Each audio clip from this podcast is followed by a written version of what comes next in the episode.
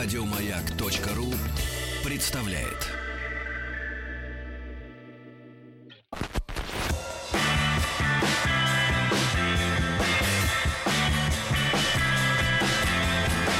Сергей Стилавин и его друзья. Маяке. Друзья мои, доброе утро вам всем, добрый день. Сегодня у нас вторник. И э, доброе утро, Владик. Доброе Здравствуйте, утро. Тим. Доброе утро. Тим сегодня бежал на работу очень быстро. э, видимо, опаздывал. И, э, так Ну, сказать... видимо, ты сидишь в машине и не чувствуешь тот дождь, который я чувствую. Да, это при... нам приятен этот дождь. Это дождь весенний. Тим. Ага, да, А очень о- приятный. А, а осенью приятен, потому что осенний, потому что это наш родной русский дождь. Ага. Вот. А, Но, э, ребят, хотелось о другом немножко сказать. Я думаю, что, как и большинство из вас, вчера вечером тоже увидел сообщение о том, что скоропостижно не скончался наш полномочный представитель при Организации Объединенных Наций и Совета Безопасности ООН Виталий Чуркин. И, конечно, как гром среди ясного неба, потому что человек, ну, мне кажется, помимо того, что был замечательным профессионалом, он прекрасно выглядел. Я не ожидал. У него сегодня день рождения, в принципе. Ему Ужас, сегодня конечно, 65 лет долж- должно было быть исполниться. И, на самом деле, я думаю, Многие даже не догадывались, что ему именно 65, то что выглядел он лет на 10 моложе и замечательно, и всегда с юмором, с искоркой да, в глазах э, говорил, и те вещи, которые э, ему приходилось делать да, на протяжении последних, э, получается, с- почти 11 лет, потому что он весной 2006 года стал э, представителем России при ООН, и у него очень большая биография. Я, вы знаете, по- по- по- поискал немножко, почитал даже в каких-то таких э, коротких э, э, в- источниках в интернете, но очень боль- большая богатая жизнь, то, что он в детстве учился в английской школе, понятно, в спецшколе, но параллельно с этим с 11 лет его брали в кино. И он играл э, в трех фильмах, один из которых, по-моему, называлась «Синяя тетрадь». Это было снято еще в 64 году, э, или в 63 даже году, э, при Хрущеве, когда поставили фильм про Ленина, и там э, впервые в нашем советском кинематографе, интересно, что фигурировал Зиновьев как э, позитивный персонаж, как не как враг народа, а история там была такая, что в разливе под Питером, ну тогда еще это Фин- Финляндия была, э, Ленин тусуется летом 17 года, и ему рабочие, вот революционеры э, везут э, некую синюю тетрадь, в которой он должен составить очередную свою работу революционную, там труд свой, да, э, мыслительный. Ну вот, и Виталий Иванович, тогда еще 11-летний мальчик, он играл как раз вот мальчика, одного из сыновей вот как раз революционеров, которые помогали Ленину раздобыть тетрадку. Потом он снимался еще в одном фильме, я понимаю так, что лет в 13 он снялся в картине «Сердце матери», была такая диалогия, ну, про, опять же, Ульянова. Вот, а потом он с кинематографом покончил, вот, потому что, я так понимаю, увлекся учебой всерьез и поступил в ГИМО, и помимо английского у него еще и французский, и монгольский, что интересно, языки. И там дальше интересная очень история. Он э, был первым человеком, который, я так понимаю, американцам, э, будучи нашим, опять же, представителем в Штатах, еще в 80-е годы давал ответы на вопросы по Чернобылю в 86 году, когда вот случилась катастрофа, несчастье это большое наше. И даже ходили слухи, но он сам это опровергал, о том, что э, в 83 году он, ему приходилось, ну, якобы об этом говорили, но сам он не соглашался с этой версией, что якобы ему приходилось отвечать на вопросы, опять же, в Америке относительно сбитого корейского Боинга в 83 году. Но это, опять же, были слухи, он сам их разоблачал. Потом история очень богатая. Он в 92 году, я так понимаю, первым придумал вживую отвечать журналистам на вопросы. А, то есть вот на брифингах, да, потому что до этого наш МИД, он был таким а, достаточно Сначала вопросы. э, консервативным э, инструментом, да, когда журналисты присылали вопросы, им типа по почте присылали или по телексу присылали ответы. Ну, такие сухие и взвешенные, да. А Чуркин был первым человеком, который вот вживую общался. И мы все видели, да, как он это делает. И в 93-м, что интересно, он был посредником между Черномырдиным и Верховным Советом. Помните, когда вот у нас вот-вот могла начаться гражданская война, и когда в Москве Ельцин вывел танки, э, которые стреляли по Белому дому, вот, а Чуркин как раз вел переговоры между Верховным Советом, где был Хасбулатов, и, соответственно, Ельциным, ну, в лице Черномырдина. Ну и, наконец, э, он был не- несколько лет послом в Канаде, и вот с 2006 года он оказался вот на, этой, на этом посту, и, наверное, ребят, надо сказать, что человек был совершенно на своем месте, да, мы это чувствовали. И вы знаете, вот э, я думаю, что большинство из, из, из, из нас, из вас меня поймут, когда я скажу, что очень трудно работать э, среди э, мерзавцев и врагов. И э, э, очень трудно. Это, настоящая бойня, да. И люди, ну, нормальный человек, любой, да, наверное, сменит профессию. Ну, не профессию, а место работы, э, когда э, вокруг уроды, да, когда некомфортно трудиться, заниматься своим Некомфортно, делом, да. да. Мгм. В офисе, на заводе, где угодно, в коллективе, в, в каком угодно.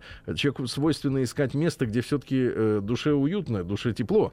И вы представляете, человек, э, ну, по крайней мере, последние там э, 4 года, да, находился на самой передовой линии фронта, где действительно он видел лицом э, к лицу, встречался с людьми, которые ненавидели в его лице нас, вот, и его персонально, как защитника интересов. И вы понимаете, несмотря на то, что он действительно прекрасно выглядел, видимо, сердце-то не выдержало из-за вот этих всех постоянный переживаний. стресс, да, да. потому что человек постоянно на войне, человек постоянно вынужден общаться с гадинами и ублюдками, да, Возможно, а, которые, которые действительно вот относятся к тебе э, как к уроду. И, и, и, и вот я хочу сказать только одно, по-человечески чисто, светлая память этому э, мужчине. Вот, э, к сожалению, вот од- один день он не дожил до своего собственного дня рождения. И сегодня бы отмечали, я думаю, сегодня поздравляли бы его, да, потому что человек действительно талантливый. И очень жаль, что его не стало. И самые искренние соболезнования всем друзьям, близким, коллегам, действительно, и всем нам, потому что это человек, который действительно был за нашу страну.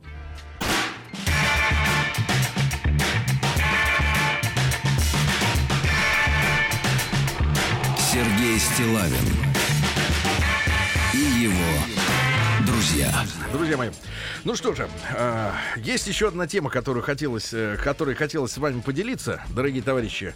Вы понимаете, что наша э, эфирная программа коренным образом отличается от мистических, э, э, так сказать, э, спекулятивных, скажем так, средств массовой информации, э, которые паразитируют на, э, ну, скажем так, естественном человеческом желании. М, Оно в разных сферах выливается по-разному, в политике, в социальной жизни, вот э, в других вещах. Э, Свалить ответственность за происходящее на кого-то. А, В частности, мистические, так сказать, соответственно, средства массовой информации взваливают ответственность на инопланетян, да? На людей, ну, которые... правило, на да. существ, да, которые вступили давно в контакт в коррупционные с э, э, властями, с Ротшильдами, с Рокфеллерами, вот со всеми остальными, и в, в обличии людей давно нами всеми Просто правят. в контакт с продюсерами этих Да, каналов да, да, и- вступили. да, да, да, в коммерческие контакты конечно, за- заносят, заносят лавы, как говорят. Так вот, ребят, и, и я, честно говоря, не склонен э, в, в своей реальной жизни, ну, в, в частной я имею в виду, да, э, заниматься всякими рода э, мистификациями и прочим. Но вчера, и вы знаете, я должен, Владик, включить, пожалуйста, Давайте пока... щас. Нет, нет, Нет, просто нет, подкладочку, понимаю, поспокойнее конечно, немножко, да. Э, Я должен сказать, что настроился на лад такой философский. А, И я вам расскажу сейчас. Вы можете это воспринимать как не, не- только не как юмор. Это не юмор, но можете иронически смотреть на эти вещи. Потому что на самом деле встреча с необычным, да, во-первых, к ней надо быть готовым. Давайте сделаем такую рубрику «Необычное рядом». Не- необычное во мне. Могут сделать эту рубрику. У нас были оппонентки. А, Да, ну хорошо. Так вот, нет, серьезно, история в следующем, что я, я, я далек от мистической истории, вот всяких, э, я тарелок не видел летающих, э, честно могу сказать, с зелеными человечками не встречался. Единственное, в, в детстве, там, в юности у меня была, э, так сказать, э, Бабушка. встреча с неопознанным. Не, ну бабушка была, э, бабушку я познавал. Вот, но а, встреча с неопознанным, это вот в Ленинграде, еще когда он был Ленинградом, я действительно видел вот как-то в небе э, над городом, над старым центром, а, такое теплого света, свечение, Свечение. Не, не, не похожее на звездность, тем более это было всего лишь 5 вечера, э, вот, и которое исчезло. Вот, но вчера, слушайте, реально, вот такая история. А, приезжаю домой, а, выхожу из машины, глушу двигатель, выхожу на улицу, вот, и, и вдруг слышу, что в воздухе стоит шум. Вот э, максимально близко этот шум э, при- приближен, наверное, к э, звуку работающего двигателя самолета. Мгм. Но вопрос в том, что действительно, у меня там, ну где я живу, э, У вас самолеты... там лес. Нет, самолеты действительно заходят на посадку, потому что, не- не- ну, грубо говоря, относительно, относительно технологии, по которым работают самолеты, э, они садятся в Домодедово. Ну, относительно недалеко, да.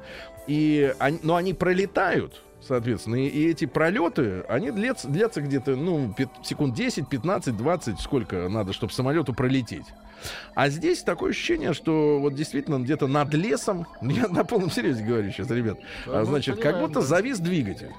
Вот как бы один мощный авиационный двигатель, который постоянно вот, э, ну, включите запись, грубо говоря, пусть он шумит. Вот, вот такой шум я записал просто на видео, на смартфон. Вот такой постоянный шум, э, который, значит, соответственно, вот вы слышите, птичек поют они, да, на этом Птички, фоне. И вот этот, ну, выключите. Вдруг, Птичкам вдруг это нравится. вызовет э, э, каких-нибудь там этих самых демонов. Ну, неважно. Пришельцев. И, короче говоря, реально висит эта штука на одном месте. Я поделился в Инстаграме со своими подписчиками. Ну, знаете, у народа у него есть такая... Нет, у народа есть тяга к науке. Она, конечно, ничем не, обос- не обусловлена, потому что ни один человек мне еще не, не объяснил из народа, зачем нужен интеграл.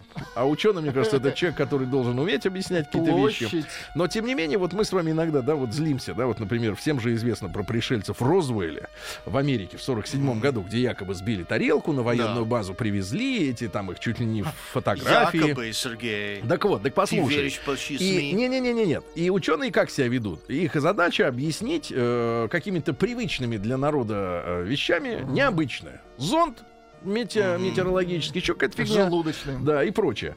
А, и, и люди, на самом деле, попадая в ситуацию, когда они сталкиваются с, вот, с видеосвидетельством, а я считаю, вот в эту запись, ну, дайте-ка Ну, чуть-чуть послушайте. Нет, это свидетельство, да. Это видео, аудиосвидетельство. А то- Э, того, Запись чё- сделана на улице. нет, ну самое, самое главное, что эта запись я делал в течение минуты, а в принципе вот рядом, ну, я как раз вышел из машины, проходила прохожая девушка, значит, я спросил, слушайте, а давно это шум? И все обращали на это внимание, и она говорит, ну час уже где-то вот эта вот фигня. И потом после этого она еще час где-то продолжалась. То есть вот ровный вот этот шум, такое ощущение. И, и люди все повели как ученые. Значит, они говорили, что они пытались сразу объяснить нормальными методами, почему это все происходит. Значит, первая версия, самая распространенная, ТЭЦ спускает какой-то теплый воздух, потому что на улице потеплело, и надо срочно спустить пар. Я залез в Яндекс, вбил слово ТЭЦ. ТЭЦ, и оказалось, что ближайшее в 45 километрах. А, Значит, дальше. Нашли, те, значит, нашли, значит, что э, рядом есть, в- ну, в городе Чехове есть электрический завод. Надо Так. понять, что это за завод. Это из текстильной фабрики переделали в сборочный цех по производству приборов. Там нет и коллайдеры и так далее и тому подобное. Более того, он в другой стороне. Писали, что это, конечно же, автотрасса, МКАД или что-то. До трассы 20, 20 километров. Нет, но да. в любом случае, если такого подобного звука не было, это уже Конечно, вопрос. поскольку я не первый, так не было, первый год там конечно. Вы же живу. должны знать, какой уровень шума Нет, у вас, ну и реально. э, То есть вот источник этого шума, да, и э, звуковая, звуков... на что эта штука похожа, да, это действительно бли- ближе всего вот к этому звуку ощущение такое, что завис э, самолет реактивный. Ну, на одном, просто не видите. на одном месте, да. И где-то он там за облаками якобы висит, и вот он фигачит. Дай, дайте еще чуть-чуть вот этот звук. Вот, вот с таким звуком это все происходило. И я, А. соответственно, полез сразу в интернет. Э, значит, я, я не, не скажу, что это у меня панических атак не было. Я не испугался. Но я залез в интернет. И... Ага. И там ничего мне не сказать. ау. Что за шум? Что за шум? День дяди Бастилии пустую прошел. 80 лет со дня рождения. Ух ты, а ей уж 80. Разный, каждый день. На радио Маяк. Ну что же, товарищи, сегодня у нас 21 февраля. Я уточнил. Э, Сегодня отмечается, и вот тут филологический вопрос будет к Тиму Керби. О, философский? Филологический. Филологический, а, Философский не, не туда. Ну, это... Значит, Не смотрите. туда, это другое. Международный день родного языка в мире отмечается с 2000 года, но почему-то по-английски называется International Mother Language Day. у нас Mother language. начинается родной язык, называется родной, а у них Mother А Language. Well, материнский. yeah. Почему Mother? Но чаще, чаще всего я, я слышу а, выражение your mother tongue, материнский язык, а, которое Ну, звучит смысле, очень некрасиво на русском. Сергей, родина-мать в этом смысле. Да. Родной? Да, вот в этом.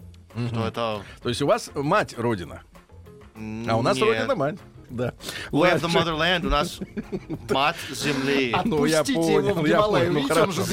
А, Всемирный день экскурсовода сегодня. Доводилось вам вести людей? Э, вести в людей неизведанное. А, День рождения короля Норвегии Харальда V. С 91 года король. Хороший, все нормально. Да. Ну и сегодня Захар Серповидец. Серповидец. Он видит, когда серп рядом. Не серп, а серб. Серб, А, а, наоборот, то есть, извините. Да-да-да, наоборот, серб. Ну, Вот. Э, Ну, естественно, его убили, извините, Владик, иудеи за обличительную проповедь. Ну, бывает. Обличитель, да, да, да. Вот. Ну и в память э, об этом мужчине прекрасном э, э, уделяли внимание сегодня серпу. Да, бабы-жницы, бабы-жницы э, просили Захария э, хороший урожай. У него просили э, в день его памяти серпы доставали из чуланов, точили, чистили. Но это же инструмент крестьянина основной, да? Основной, да. А, Считалось, что Захарий серповидец увидит старания людей и поможет им, в- вдохнет в серпы спорую силу, то есть мощь. Ну и на Захария по народному поверью был а, особенно остр и лунный серп. Хотя лунный календарь такой переменчивый. Люди подмечали, чем холодней в этот день, тем теплее будет в марте. А у нас сегодня плюс один, плюс два. Значит, в марте будет Не холодрыга. будет теплее. Да. Праздник каждый день. Ну что же, э, в 1431 сегодня, друзья мои, начался суд над Жанной Дарк. А, Жанна Дарк, да, да. И там какая гнусная история. Она сражалась за народ Франции, а бурбоны или бургунцы? Не, бурбоны. По-моему. Бурбоны, наверное. Бурбоны ее схватили, продали англичанам, ведь она сражалась против англичан. И те, соответственно, сожгли, говорят, по причине ее успехов, ибо французы преуспевали под ее командованием. Но нашли, конечно, и формальную причину. Например, Штаны. в соитии с дьяволом. А, вот. Вот, она носила мужское платье. На коне, конечно, в штанах-то поудобнее. Удобно, поудобнее, конечно. да. Но проблема в следующем. Ну, Она бою уже... точно удобнее. Она уже исповедовалась, обещала впредь носить женское. Но тут то ли подстава была, то ли легенда такая. Но однажды приходят опять проверять, как она не, не с дьяволом там, как она. В камеру приходит, а она опять в мужских штанах. Кто-то либо подбросил, либо насильно переодел. В общем, Подбросили мужские штаны. да, человека подставили. Вот. И, но когда огонь ее охватил, она сказала, что умирает из-за вас, из-за епископа, который ее отправил на казнь. И э, последними словами ее были Господь Иисус. Вот такая. То есть, в общем-то, совершенно даже Верующий человек. светлый человек. Жаль девчонку. В 1609 году Раймунд Монтекуколли родился. Ага. Это ж как это, просто как же он сам Как он говорил с этим жил, да. Раймунд Монтекуколли. Тим говорит, очень красиво звучит. Да, Да, австралийский, Кока-Колли. австралийский А- Кока-Колы. А, австрийский, извините, австрийский э, фельдмаршал, военный теоретик. Ну и был он итальянским, итальянским графом на службе священной Римской империи. Э, известен своим высказыванием: для ведения войны нужны три вещи: деньги, деньги и, И- и еще сердце. раз, и еще раз деньги. Деньги. Только Все деньги. три вещи. Ну и при нем, да, нет. при нем, соответственно, Тим, если ты будешь так заклинать судьбу, у тебя так и не будет их. Ты понимаешь, что деньги надо хотеть молча? Денег. Да, Они любят тишину. Деньги любят тишину. Понял? Давайте а, помолчим Да, секундочку. а, 30-летняя, Да, 30-летняя все дворники, война. которые сейчас тихо убирают, скоро при- прилетают. Что говорит ты, иностранец? Что-то что лопочет не по-нашему. шумят, говорит. А, 30-летняя война, друзья мои, а, началась как раз при этом человеке, но а назревало все это из-за аугсбургского религиозного мира, когда помирились а, протестанты, вернее, извините, лютеране и католики в Германии. Вроде они помирились, но проблемы-то никуда не исчезли. Надо было резать, убивать. Осадочек-то остался. Вот, ну и начали. Вот и 30 лет этим занимались. Об этом времени, кстати говоря, э, есть такая пьеса «Мамаша Кураж» и ее замечательные дети, да. Э, Вот, ну, про маркетантов, которые, грубо говоря, и тем продавали, и этим. Какая разница? Война кормит, да. В 1710 году Московский печатный двор получил оттиск азбуки под названием «Изображение древних и новых письмен славянских, печатных и рукописных, с внесенной лично Петром Первым правкой, на обороте которой государь написал «Сими литеры печатать исторические и манифактурные книги, манифактурные, а которые почернены, то есть зачеркнуты, тех в вышеописанных книгах не употреблять». Дело в том, что когда переводили, грубо говоря, старославянскую азбуку, на которой сегодня проходит служение в церкви, да, в нашей, э, э, буквы меняли, да, соответственно, на новый, выдумывали новый алфавит. Ну и, например, эм, а, убрали ря- несколько букв, убирали омегу, в русском языке была омега, н- о, да, пси убрали. А, пси Тут убрали. вообще сложно сказать, э, в каких местах Да, пси. псих. Ну, Нет, псих. не для псих. Ты псих. Ну, это было в этом Да. слове, наверное, Да, сначала. э, такого слова не было. У нас все нормальные люди были. Это от вас сумасшествие А, пришло из Запада. да, Конечно. да, да. Малый и большой юз. Ну и появилась буква Я вместо прежнего малого Юса и Э. То есть я состоял из двух букв, Юс и Э.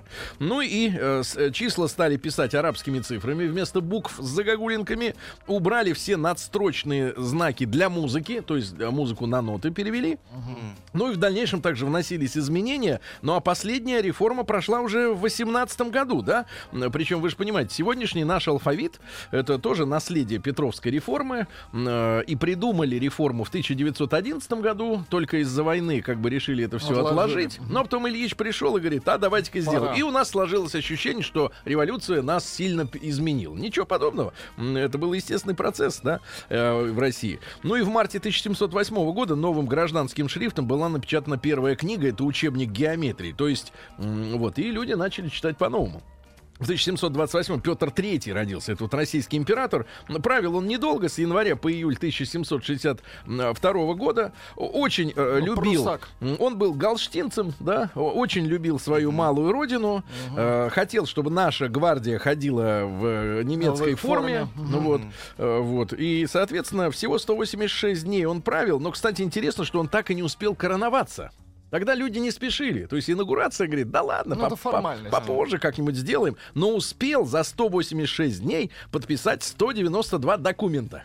Работал на совесть. Да, да, да. Ну и в числе важнейших это упра- упразднение тайной канцелярии. Очень боялся, что его допрашивать начнут с пристрастием. Ну, это значит, когда суют что-нибудь железное, например, раскаленное куда-нибудь. Да.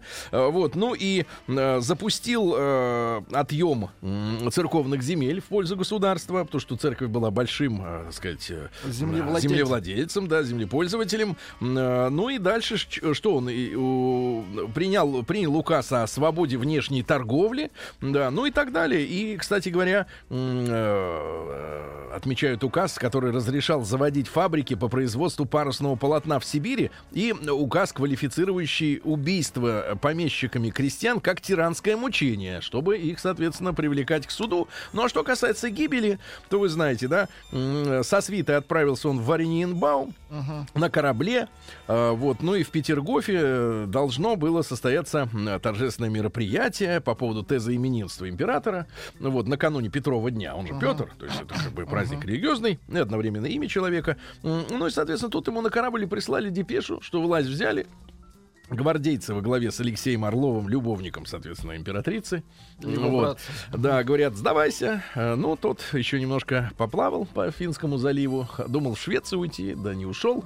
И Надо сдался. уйти, конечно. а потом был под, э, соответственно, под арестом. Э, Тут его как-то и зарезали э, в попыхах. Зарезали. Да, ну, в принципе, судя по нынешним э, таким э, рем- э, как, кинематографическим воспроизведениям того времени, Реконструкция. был отъявленный придурок, да. Э, Значит, но несчастный человек с детства, потому что с детства его мучили, обижали, очень любил солдат, э, ну и деревянных тоже, а женщин не любил. Хотя была у него Нарышкина, я помню, э, такая близкая, любимая женщина. И с ним до конца была, кстати говоря. Не просто, не за цацки, ребята, не за э, сумку с ним жила. Э, Вот. Ну и, соответственно, после его гибели появились э, самозванцы. Уже в 1764-м э, выступил некто Антон Асланбеков, разорившийся армянский купец в роли лже-Петра. Вот, его задержали с фальшивым паспортом в Курском уезде, и он объявил себя императором.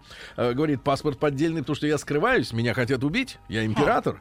Ну, Вот самозванца вы- высекли плетьми и отправили на вечное поселение в Нерчинск. Ну, так достаточно гуманно. Вскоре после этого покойным императором прикинулся беглый рекрут, ну, то есть призывник, э, И- Иван Евдокимов, э, который пытался даже поднять восстание среди крестьян Нижегородской губернии. На Украине был на Черниговщине Николай Колченко. Вот. Ну и, в принципе, периодически вот так все вспыхивало, потому что э, народу-то ничего не рассказывали. Интернета не было, телевидения не было. Не покажешь же, правильно, что Ютуба не случилось. было, да. Вот, вот такая вот история. В 1784 году э, город и военный порт Ахтиар получили новое имя. Ну-ка, Тим, как ты знаешь историю твоей новой родины? России. Россия. Ну-ка, а теперь это где? Это Знал. святое для нас место, а а сейчас и злободневное.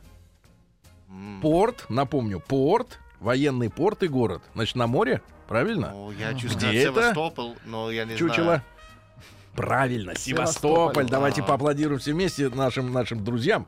А, в переводе с греческого означает величественный город, город славы. Вот, А, да, ну. действительно, сегодня вот Севастополь. В 1794 году Антонио Санта-Ана Лопес де Санта-Ана.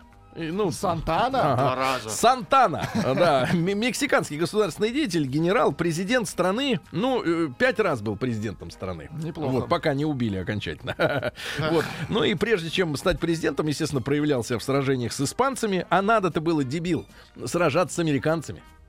Испанцы-то помогли бы с Америкой сладить, а так со всеми переругались, и в итоге... в Кубе, И да. в итоге Техас, э, так сказать, отняли у вас, у Но мексиканцев, правильно? мексиканцы сами виноваты, они плохо воевали. Конечно, плохо, У когда, них были даже когда такая большие текила... числа, Да. э, хорошая подготовленная армия, в принципе, а все равно проиграли. Потому Сами что виноваты. тепло очень сильно, жарко, солнце Да. А печет. сомбреро не у всех Да, есть. да. Желания тоже нет. Сомбреро. В 1801-м Джон Генри Ньюман родился, английский кардинал и религиозный философ. Ну, там история какая, что э, он перешел сначала в католичество из англиканства в середине 19 века. Вот. Ну, а там и, и отстаивал идеи скотизма. Скотизма? Скотизма, да, и принцип свободы воли. Что такое свобода воли? Хочу католик, хочу никто. Нет, это пл- плохо. Это нам не подходит. Скотизм Да, это вот запрещено. Которые перекрашены, они, конечно, это не, не Это очень интересный вариант. скотизм, да. Да. Да. А в 1804-м Немецкий. э, английский изобретатель Ричард Тревитик продемонстрировал на конной чугунной э, дороге первый паровоз. Паровоз протащил груз э, весом 10 тонн и еще Неплохо. 70 человек по 10-мильной трассе. И все поняли, да, это круто. Это. М, Вот. А в 1816-м сегодня, ребята, началось заговорческое движение декабристов. Первым был самым гадким Александр Николаевич Муравьев. Это он все, Муравьев, основал тайную дворянскую организацию под названием «Союз спасения» или «Общество истинных и верных сынов Отечества». Ну, такие люди, они любят вот привешивать себе э, вот эти значки. Спасение. Я вас всех спасу, я вас всех э, выручу и так далее. И самые истинные сыны Отечества. Все остальные шваль. В принципе, это сегодня тоже так распространено. Вот есть люди, которые знают, что надо народу всем, а остальные все придурки.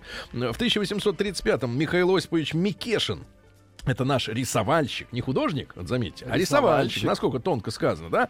Э, По проектам которого, кстати, многие памятники сооружены. Э, Например, э, величественный памятник в честь тысячелетия России в Великом Новгороде. Бывали вы в Великом Новгороде, Ни Владик? разу. А вот надо побывать, да? Э, Памятник Богдану Хмельницкому в Киеве стоит. Тоже хороший памятник. Хороший памятник, правда, вокруг него тусуются не очень Нехорошие правильные люди. да-да-да.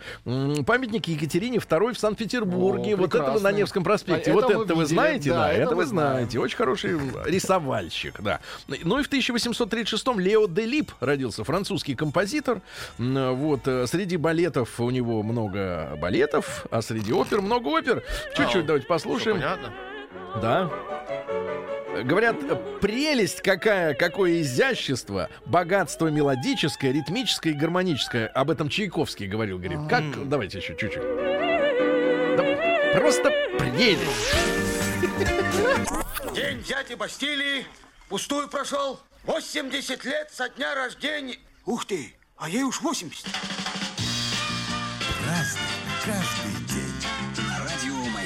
Ну что же, мальчишки и девчонки, вот есть у нас еще кое-какие события. 21 февраля, друзья мои, в 1858 в Бостоне некто Эдвин Холмс установил первую в мире электрическую систему защиты от взлома, сигнализацию. А, как круто. только начинают ломать, начинает звенеть. Звенеть. Да. В Это так 1800 помогает всем спать, да? Конечно, в 1800 взломщикам спать помогает. В 1859-м Михаил Владимирович Родзянко родился.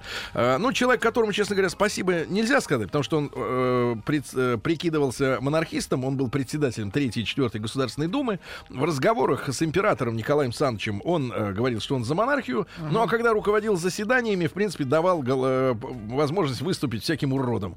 Э, Типа, кто там у нас в платье в женском сбежал? Керенский. Вот, Керенский, тоже еще сволочь одна. Переодеваться Э, Вот, любил. ну и обсуждал с Николаем по телеграфу переговоры, э, вел переговоры об отречении. Ну Вот, и тут, кстати, на тему отречения, ребят, тут удивительные, вот все время факты всплывают же под столетие тех событий, да. Оказывается, историками реально установлены, причем не нашими, а английскими, американскими историками установлены двое типов. Э, Один по фамилии Бубликов, а другой Ломоносов, э, которые служили в в Министерстве путей сообщения и лично саботировали, причем наняли уголовников, переодетых э, в офицерскую форму, которые блокировали работу Министерства железнодорожного транспорта и вызвали таким образом перебои искусственные с, поставками. хлебом э, в Пет- Петроград, из-за которых и началась, э, собственно говоря, та самая да. февральская, февральская революция. В 1866 Август фон Вассерман родился, друг всех больных. Вот, родился он в семье баварского придворного банкира, придумал э, этот свою реакцию, да?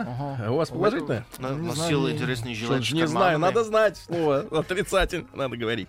Вот. А В тринадцатом году ему дали дворянство, и он стал фон Вассерманом. От этого было просто. Так, что- так что если скажут вам, вот Вассерман, а вы говорите, фон или не фон? Если не фон, то это вот А, так просто, с карманами. Э, Да, в 76 году, в 1800... Да, в 1876-м Петр Петрович Кончаловский, наш живописец, и дедушка Андрея Михалкова Кончаловского, и Никиты Сергеевича дедушка, э, и Смолевичем, и Скандинским, они основали э, объединение Бубновой валеты, вот предреволюционная живопись, авангардная, классная, да. Квад- Квадраты рисовали, Вот это да. нет, это нет другие. Бубнова это вот другая история. Квадраты это вот ребята из, из Гомеля. Э, В 1878 в Нью-Хейвене, в штате Коннектикут, выпущена первая в США телефонная книга. 50 имен туда Желтые вошло. страницы. Вот Да. 50. А дальше э, Алексей Елисеевич Крученых родился в 1886 Футурист. Ну, знаете, это дыр булшил. Ага. Вот это вот чушь вот эта предреволюционная, да, поэтическая. Типа они говорили, что э, чувства могут выражать и звуки. Ну, без смысла. А, что бы А. сказал Александр Сергеевич Пушкин? Плюнул бы в лицо этому крученому. Да, правильно. Потому что чувства должны выражать слова, дорогой товарищ псевдопоэт. В 1888-м Михаил Александрович Бонч-Бруевич родился советский модельер по заказу сражающихся за независимость народов латиноамериканских стран придумал для них пончо. Пончо придумал, да. Молодец. Ну, Вот, они э, эффективнее, как Да. Г- Гарри Салливан в 1892 это американский психиатр, психотерапевт, психолог, э, придумал интерперсональную теорию психиатрии. Ну и главными потребностями каждого человека Салливан называл следующее: потребность в нежности и потребность в избегании тревоги. То есть человек все время парится. Ему надо избежать э, тревоги Тревогу. и потом сразу нырнуть в нежность с головой. Алексея Николаевича Косыгина сегодня вспоминаем, замечательного нашего советского премьера в 1904 году, которым обязан перед своим рождением АвтоВАЗ. А потому что Косыгин придумал, э, что у народа, ну он понял, что у народа избыток денег, их надо как-то тратить на что-то. Телеков еще нет цветных, значит будем строить АвтоВАЗ. Но э, во время войны он же руководил эвакуацией предприятий. Он проявил себя чуть ли не там в 20 с лишним лет э, талантливейшим, ну 30 ему было, 30 с небольшим Менеджером. да, по организации. Гениальный человек. К сожалению, его отстранили от власти в 80-м году. Он не признал ввод войск в Афганистане, и сразу Брежнев как-то на него стал криво смотреть. В 16 году Верденская операция началась. Это наступление нем- немцев под Верденом. Ну, страшная трагедия, потому что э, 430 тысяч человек э, было убитых, всего около миллиона потеряли, а фронт не сдвинулся никуда. Ни на Сражение метр, шло да. не много недель.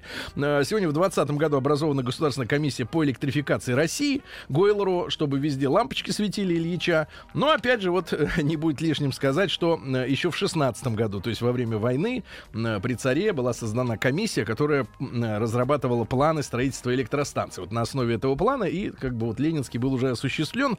В 24 году Роберт Мугабе, президент Зимбабве, там у них произошел черный передел, они всех белых фермеров Чёрный выгнали. передел. Ну и инфляция, и инфляция у них там миллионы процентов в год. Юбер де Живанши родился. Дживанши, любимый, э, любимый кутюрье Владимира Вольфовича Жириновского, когда он к нам А. приходил и регулярно э, дарит парфюм свой, ЛДПРовский, так и называется, Жириновский. Он говорит, а я говорю, а где вот заказывали, на какой фабрике заказывали парфюм? Он говорит, Дживанши. Как почти Бахчеванджи. Да, да, французский кутюрье. Он создавал наряды для Одри Хепберн. Ну, то есть очень элегант- элегантные такие платья, да. Вот, ну и что, любовника его звали Кристобаль. Кристобаль. Да. Ну, извините. Извините. А, В 31 году? Алька-Зельцер поступил в продажу. Кстати, на наших не действует, потому что кинотип и переваривание алкоголя у нас по-другому. Да, не помогает.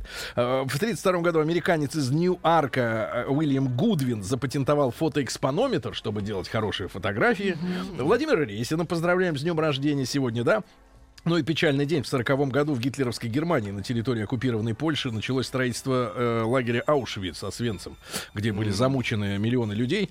Веру Алентову поздравляем с днем рождения. Алана Рикмана, да, на английского актера, все играет всяких злодеев, монстров. э, ну, в частности, в, крешком, в крепком орешке он там главный террорист. Ну, Вот у Гарри Поттера уже волшебников играет. Коля Расторгуев сегодня родился. Да Николай что? Расторгуева с днем рождения. Как вы думаете, про что эта песня? А мне вот нравится эта песня. Ах, гитара. Все понятно. А еще. А почему вы не берете эти песни в ротацию? Это поздние песни. Ах, это поздняя песня. Да-да-да. Ну, Ну и в 61 году вслед за собаками и обезьянами в космос на французской ракете «Вероника» отправились крысы. Запомните, крысы были после собак и Так вот, где обезьян. вы наврали. Нет, не здесь. Тим, где А наврали? Наврались Бонч Бруевич, он революционер. Да какой же был революционер? Он и ученый же, электротехник. А, Ну что надо найти другого Ну, человека. Не надо искать другого человека, у нас уже есть Бонч Бруи. А с разобр- разберемся потом.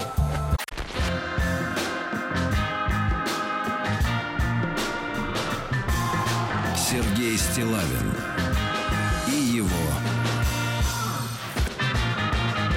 друзья. Друзья мои, э, э, разные у нас сегодня были варианты по темам. Можно было, конечно, обсудить такую мелкую историю, как, например, мужчины меньше ценят тех жен, которые сохранили в браке девичьи фамилии. Ну что тут обсуждать? Это и так ясно, это неуважение к мужчине. Вот, естественно. Э, Это все понятно. Другое дело, друзья мои, столкновение, можно сказать, с неопознанным. А вы пили вчера, скажите, пожалуйста? Нет, я вышел из машины. Я вам рассказывал. Ребята, раска... Нет, давайте мне еще вы раз. не рассказывали. Тихо, тихо. Еще раз рассказываю Давайте. суть происходившего. Значит, э, вы знаете, Рустам Иванович, что я несколько лет, э, там, пять лет назад сбежал за город жить. Вот, а, а, в тишину. В тишину. Именно вот о тишине и пойдет речь. И дело в том, что я не являюсь человеком, который, например, повернут на мистике. Я достаточно трезво смотрю на вещи, даже не когда не слишком, даже когда не слишком трезво. Трезво смотрите телеканал ТВ-3. Не-не-не-не. Трезво Вот никаких мистических. Не-не-не. Я вот это не, не очень люблю. Э, потому что я при- прекрасно представляю, что когда дело поставлено на поток, то один шаг до, э, ну, в общем, скажем так, сказок. Давайте так, честно скажем, да, потому что я вот смотрю на, ну, на разные, грубо говоря, телевизионные про- продукты вот этих дециметровых каналов, и я понимаю, что люди загнаны э, в формат, когда они обязаны выдавать на гора какие-то истории, и, к сожалению, э, ну, к сожалению, для инопланетян, э, вот, э, большинство этих историй, конечно, придуманы продюсерами, сценаристами и прочими, так сказать, и, проч- и людьми, которые еще успели в детстве начитаться Азика Азимова. Вот. Но, э, ребят, я честно вам скажу, вчера был обескуражен. Вчера был обескуражен, потому что вот э, представьте себе, э, то место, где я живу, значит, чтобы сразу отмести вот эти вот э, подозрения в техногенном происхождении звуков, которые я, э, с которыми я вчера столкнулся. Уже пишут люди.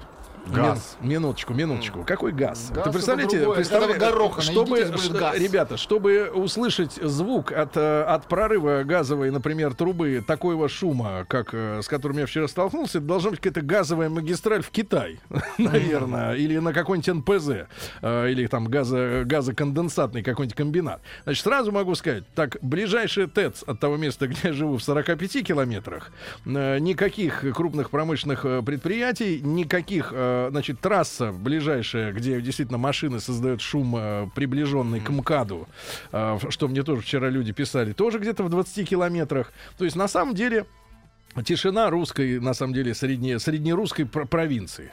И выхожу из машины, э, закрываю дверь, все выключил, и вдруг смотрю, э, слышу, что вот в воздухе висит шум. Вот дайте, пожалуйста, теперь шум, который я записал на видео. А, да, вот постоянный, постоянный шум. э, вот если бы это был кратковременный, кратковременный фрагмент, да, я бы реально подумал, что это самолет, э, реактивный самолет, который, ну вот завис э, на этом месте. Если бы такая технология была, да, я понимаю, что может быть людям через приемник, да, кажется, что это шум от сливающихся стоков, там, от выходящего Ну, какого-то такой, пара. Похоже на шум города. Нет, нет, но в, ре... но в том месте, где я живу, нет шума города. И в реальности, э, в том месте, где я живу, садятся самолеты, я еще раз скажу, да, периодически. Они заходят на посадку в, в Домодедово, но это кратковременные пролеты. А здесь шум исходил из достаточно конкретного зоны в небе. Где-то там за тучами, и постоянный шум вот этого работающего, как бы такого здоровенного реактивного мотора. Э, Мимо шли пешеходы, я их совершенно спокойно спросил и говорю, давно это шумит? Они э, с, ну, с таким удивлением в глаза говорят, да вот уже где-то час. А, Соответственно, сейчас каникулы у меня в дома э, в гостях дочка. Я ее тоже вытащил на улицу. Смотри, говорю, шумит. Она говорит, елки. Ну и состояние не, не было страха никакого, да, такого. Я не скажу, что панические какие-то настроения, но удивление полное, потому что на протяжении там многих лет ничего подобного в этом месте вот такого качества не было. И еще час эта штука провисела, вот этот шум на этом месте. Я успел сходить, взять телефон, сделал запись. Пишут слушатели, звук магистрали. Ребята, крупное. не еще раз. Пишут, да послушайте. Ребята, еще- Отражался от низких облаков. Послушайте, еще раз, фантазеры, Да ладно. товарищи фантазеры, я, э, ну, я понимаю, что вы не были на том месте, не понимаете, о чем идет речь, но э, трасса э, в противоположном направлении в 20 километрах. Вы не знаете, где трасса находится. Я прекрасно знаю, Иваныч, я там живу, а не ты. Да, и я знаю, где трасса, где есть ТЭЦ и так далее. А есть, я быть- делюсь, я, я делюсь с вами не э, информацией, благодаря которой вы должны поставить мне диагноз Сергей облажался или он сумасшедший. Нет. А я... я- Я, что-то я пытаюсь версию Я какую-то не надо версии, ребята. Есть Мы не об этом сейчас будем говорить. Э, Какая версия у человека, который просто услышал звук, не зная, как он на, на, Вот, на Есть практике версия, выглядел? что это секретная военная, Да, да, военная да. база. Это понятно. объект. а, Секретная вот еще вари- вариант, еще шум ТЭЦ слышно за 20-30 километров, когда идет сброс. Хорошо, ребята, еще раз напомню, 45. Значит, э, это, это чтобы не было просто подозрений, я не об этом говорю. Э, давайте сегодня... Не в этом вопрос. Да, вопрос не в этом. М1 на номер 5533. У вас была в своей жизни встреча с необъяснимым явлением. Я не конкретно о зеленых человечках. Вот я имею в виду э, инопланетянах, да. Я конкретно о необъяснимых явлениях, да. М1 на номер 5533. Была такая в жизни вашей встреча. М2 нет. Такой действительно все, что происходило, все каким-то образом либо разъяснилось, либо ничего э, такого э, экстремального вы не, не слышали. Ну и большой разговор. Плюс 7967 103 5533. Ребята, не парьтесь. Я перестал уже пытаться объяснить себе, что я конкретно слышал. да. Я ответа логичного не нашел. Потому что э, реально те, те вещи, которые вы пытаетесь придумать, они должны случаться с какой-то периодичностью. А явление вот такого масштаба произошло впервые вот за многие годы. Поэтому тут все не, не канают эти попытки объяснить человеческой деятельностью. А, но я не, не парюсь, я говорю, я спокойно. Давайте Лешу из Реутова послушаем. Вот, вот потусторонний человек сам по себе. Повидал, наверное. Реутов Тудей. Повидал, да. Леш, Доброе утро всем. Доброе утро, брат. Ну, расскажи, как ты встречался с неопознанным. Ой, Сереж, а, ну, как бы, как это сказать, опознанно это неопознанно. Я как-то с другом был на службе в церкви, Так. и там такой, знаешь, Сереж, батюшка, ну, вот обычный э, батюшка такой, Так. такой какой-то вот. Погодите, а вы что, вы, вы хотите с сейчас, бородой, вы да. хотите сейчас мистику как-то вот на, на это самое? Ну, и, Сереж, когда вот, Ага. вот, э, когда это вот увидишь своими глазами, как-то, знаешь, вот, ну, реально, как-то идешь. И вот он там э, идет служба, батюшка читает, и батюшка такой, в общем, короче, Ну, Ну, не пипец, не, не Ну? ослябе и не, не пересмет. так, Такой, не, не богатырь. ну. И тут вот прям буквально там, может, метрах в 20 от нас мальчик начал гавкать, как фашистский ротвейлер. Вот я, я сейчас Это- говорю вот это. Это Да. демоны из него вышли, это понятно. Да, Это, но, но это- так это все вообще. объяснимо? Так это все объяснимо, брат. Сереж, как Ну. же это объяснимо, если батюшка, Ну, то вот был такой, знаешь, вот, ну, вот какой-то такой вот рыхлый такой, ничего. У него аж прям глаза загорелись. Ну. Так. И он, вот, знаешь, вот как вот как матросов на дот пошел такой, крест даже что-то говорит. потому говорит. что это его миссия. Он при исполнении Ну, обязанностей. Все Сереж, известно. Глаза у него загорелись. увидишь, Да. и, как говорится... Понятно. Вот, вот, хорошо. Хорошо, что хорошо. Значит, плюс 7967 103 5533. Как у, у вас происходила встреча с, неоп... с, не... с необъяснимым? необъяснимым. С необъяснимым, конечно. Об этом сегодня речь идет. Да, Рустам Иванович, вот у вас была встреча с необъяснимым в жизни? Ну, в Кроме Воронеже. сварщика. Нет, ну слушайте, в Воронеже. Так. Нет, со сварщиком все было объяснимо. Бетонные плиты. Нет, ну, в Воронеже Так. в свое время... Вы не рассказывали Ну, мне. на девятом километре я жил и возвращался через лес э, от областной больницы. Ну и в небе наблюдал действительно неопознанный летающий объект. В виде чего? Ну, в виде т- светящегося облака. И объяснения я, на самом деле, никакого не нашел. Да, Что там в Воронеже есть авиационные дня? предприятия, да, есть ВАСО. Но там не делают есть облака, механический завод, на котором производится ракетный двигатель для нашей космической программы. Но то, что я видел, э, к сожалению, ну или к счастью, не было похоже на а, ну, объект, Да. который был создан Да. руками Друзья человека. М1 на 05533 была встреча у вас в жизни с необъяснимым, М2 никогда подобного ничего не происходило. После новостей продолжим. Ваши звонки, ваши сообщения.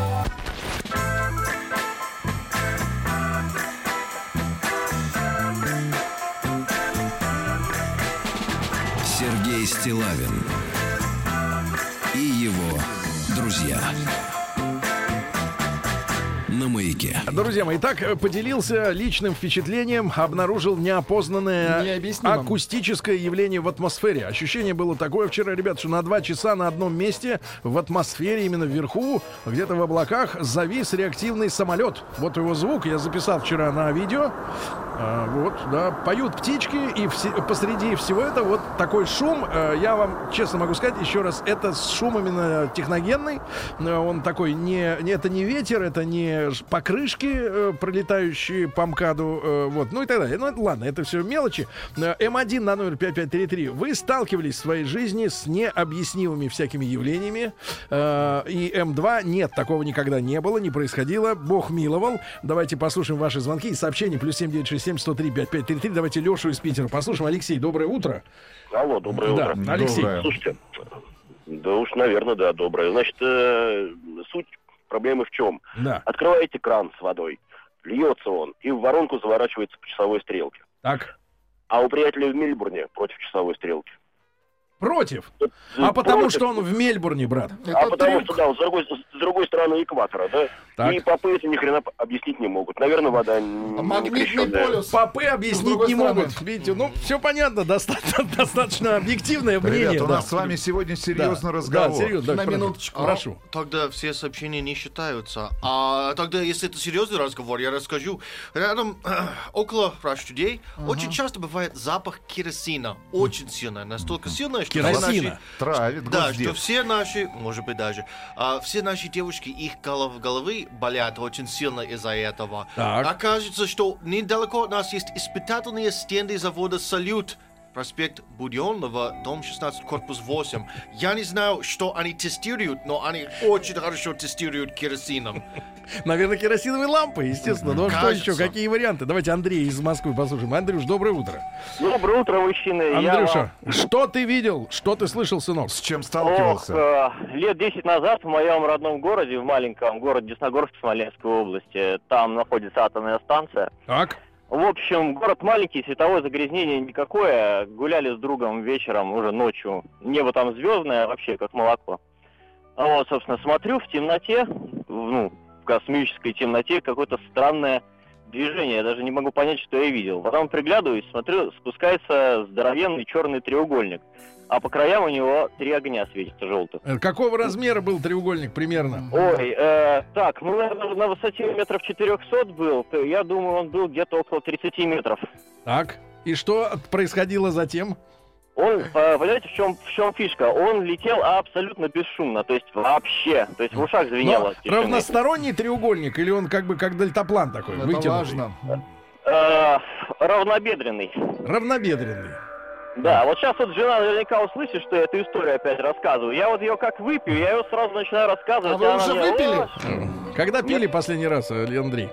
Давно, давно. Давно, давно. Хорошо. Надо бы, да, Хорошо, повторить. спасибо за воспоминания. Спасибо, да. Мы вас А. видели в треугольнике, чуваки. А каждый день вижу внеземную цивилизацию. Это чёша. Ребята, не живите вместе с ними. Не страшно. Михаил. Необъяснимое. Приехал в Омск, и остался, до сих пор не могу уехать. Блин, сообщение от Ивана из Омска.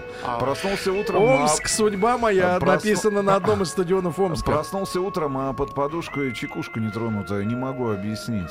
Это необъяснимое. Это сюрприз. А, Да. Постоянно встречаюсь с необъяснимым. Положила какую-то вещь, отвернулась, поворачиваюсь, а ее уже нет. Мистика. Ну, или я просто ворона или ворона.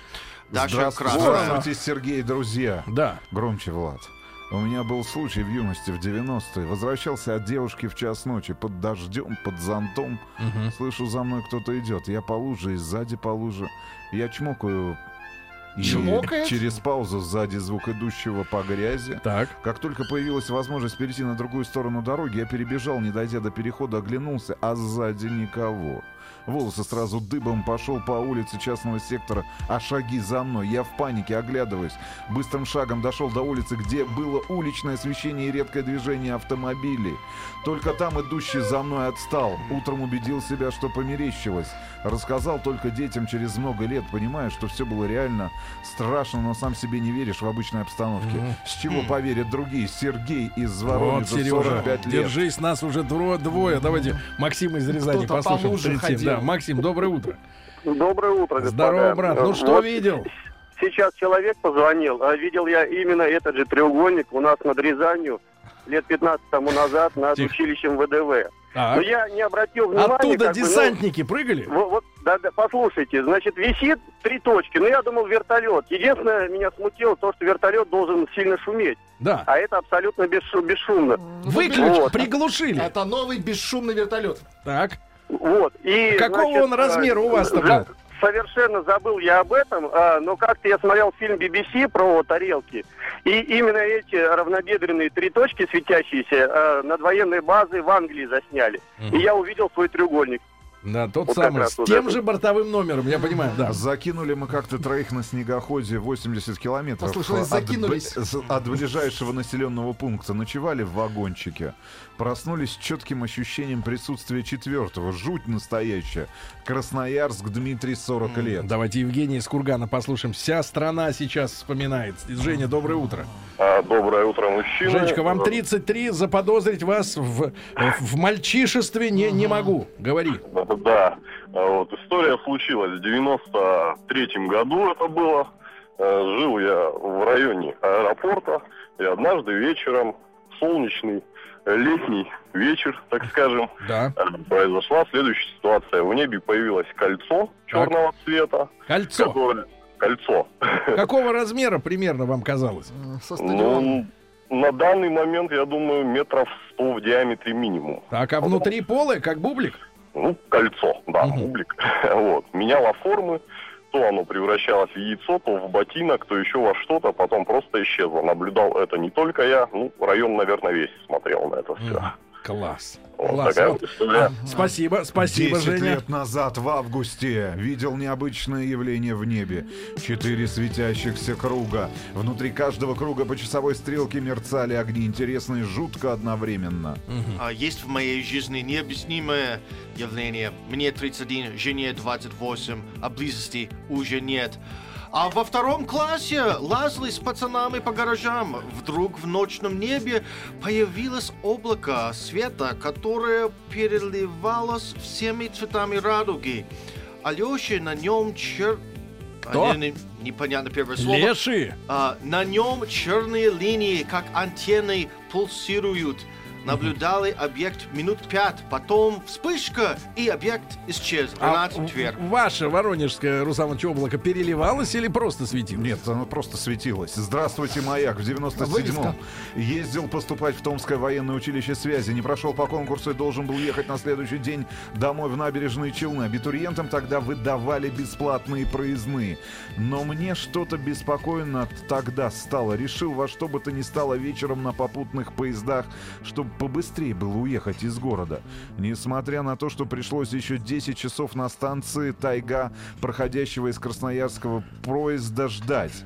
Так. Потом еще почти двое суток в пути, а мобильных телефонов ведь тогда не было. Да. В общем, когда приехал домой, меня чуть не с транспарантами встречали. На вопрос, в чем дело, сказали дождаться вечерних новостей. Оказалось, в ночь, Так. когда я должен был остаться, а надо сказать, я А. тогда еще пару ребят уговорил свалить. Казарма училища развалилась, и много ребят пострадало и погибло. С тех пор всегда прислушиваясь к своим внутренним ощущениям. Не раз спасали Евгений. Давайте Ивана послушаем из Петрозаводска. Ваня, доброе утро. Доброе утро, друзья. Ванечка, доброе утро. что наблюдал, Ваня? Э, Я уже не первый раз звоню, я Ваня машинист, тот самый из Петрозаводска. Ваня машинист. Мы тебя Да, узнали, да, да. Ваня. Так. И, и вот снова хочу вам рассказать о железной дороге, э, о том, что у нас э, довольно такое огромное сооружение, движение поездов, это тоже мистическое место. Ну, И 17 февраля 17.02.1985 года э, летающая тарелка тащила поезд номер 1702. Ты же тогда не был еще машинистом, же не было Ваня. на свете, Ваня. Не был, не был Так машинистом, что ж ты да, нам тут, давай? Мур- что там из. Мурзилки вырезки читаешь? Вы, вы посмотрите, об этом написано в интернете, об этом сняты фильмы и так Это, далее. мы, это я в детстве читал, брат. Нам нужны личные свидетельства. Конечно. Личные, они из, из, из, этого, из журнала. Пишут иногда Тим Керби необъяснимо говорит. Это точно. А мой супруг со свекровью видел, как по их квартире пер- передвигался домовой. Что-то круглое, дымчатое, серое, с огромными бездонными глазами. Полными любви, да? Животных в доме не живет. Животных в доме с тех пор не живет. А еще мне один раз у- удалось выйти в настоящий астрал. И голос оттуда сказал А, мне потом? то, Тихо-тихо. что смогло решить все мои проблемы В на году тот момент. 89-91 жил в Туркмении, в город Дмары-1, это военный гарнизон. Так вот, я видел шал, шар невероятно большой, когда он пролетал от меня в метрах 150. Вся живность утихла, в ушах был только гул. Улетел он с невероятной скоростью, таких чудес хватало в пустыне, по словам наших военных. Ребятушки, М1 на номер 5533 отправьте, пожалуйста, если вы сталкивались с необъяснимыми явлениями, световыми, звуковыми, как у меня вчера было звуковое явление.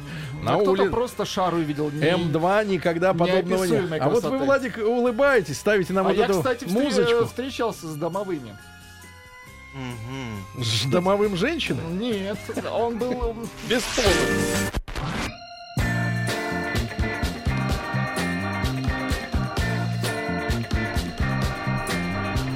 Сергей Стилавин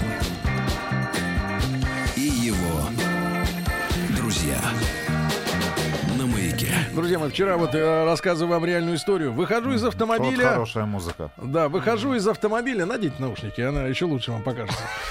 Да, так вот, э, выхожу из автомобиля, в воздухе, соответственно, царит шум некий неизвестного происхождения, вот такой. Всем страждущим напоминаешь никаких автотрасс, ТЭЦ и прочего рядом нет. В, ближайших там 20-40 километров. Так вот, э, сегодня спрашиваем вас, ребята, э, были ли у вас встречи с необъяснимым э, М1 на номер 5533? Отправьте, пожалуйста, если была такая встреча в жизни. М2 никогда ничего подобного не случалось с вами. Ну и конкретные истории.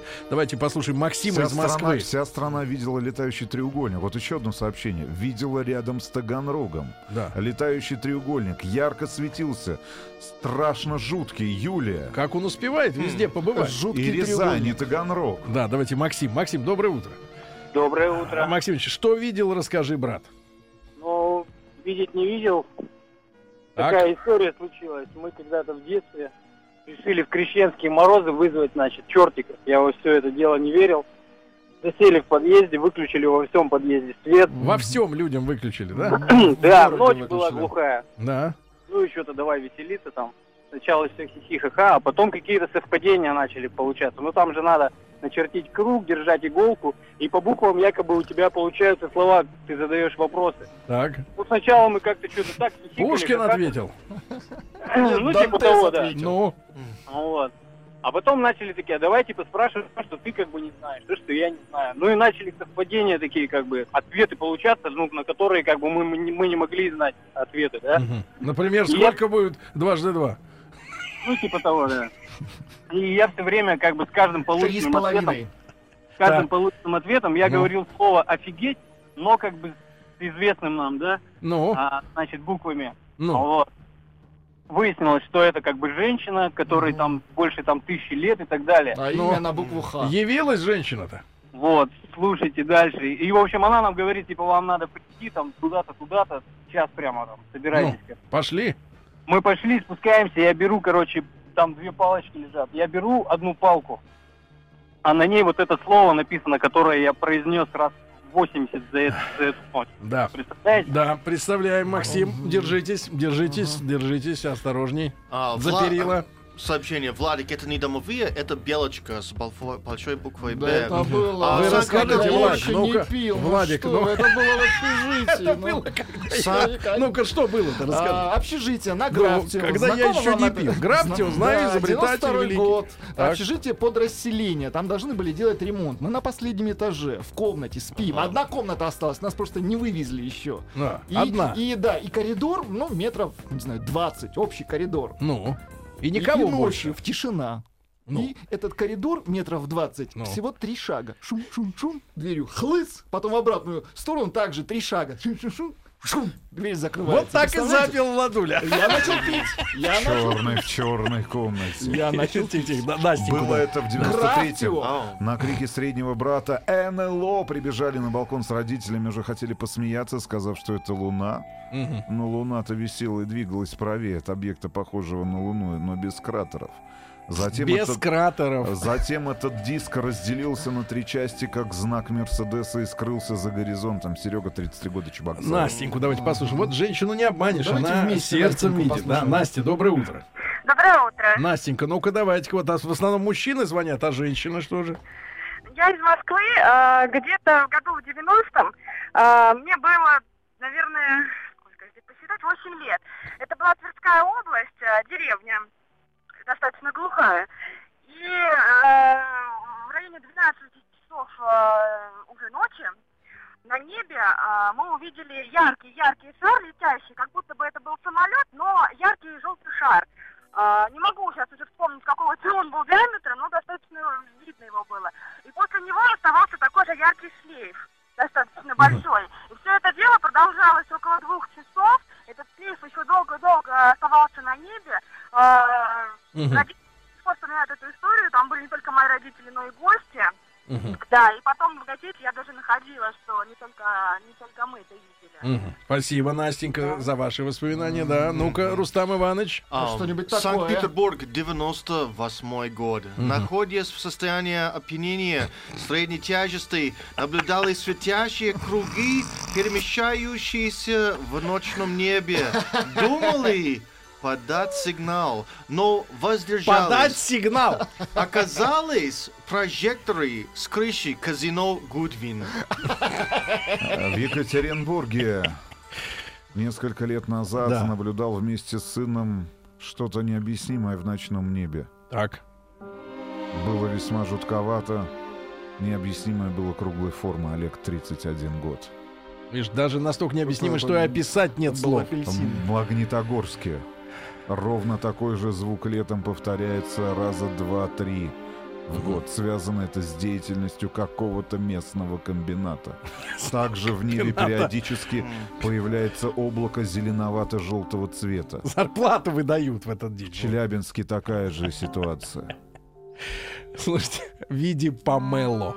Да, пролетел объект. В Бирюлево по утрам Чехов вышел на прогулку с такси. из парка можно встретить А вызывающих... Да. В Бирюлево по утрам из парка можно встретить вызывающих чертиков. О. Они вместе обнявшись выползают утром после ночного контакта. Служил в автороте. Да. Как-то баловались бензином, токсикоманили. Сидели друг напротив друга с пакетами. Надышался так, что мои сослуживцы преобразились в героев спокойной ночи малыши. Николай. А, Крюшу в- не тронул. А в летнюю ночь вышел на балкон покурить. Гляжу в темное небо, а там треугольник мигает. Огнями и форму меняет. Жут охватила меня. Накатил сотен Джек Дэниелс, и все прошло. Мне кажется, если инопланетяне разговаривают, они вот так примерно говорят, я, как Тим. я из Таганрога. Я из Таганрога, пишет Да, наш слушатель. понятно, мы из Кронштадта. Тут нет треугольников, здесь просто много пьют. Да, и, ребята, а теперь данные статистики. 86% что-то довидели. Да вы что? 86. 8,6. М-м-м. Вот так, Влад. Смотрите, смотрите, треугольник. Что ты, идиот, показываешь, что с окна нет в студии?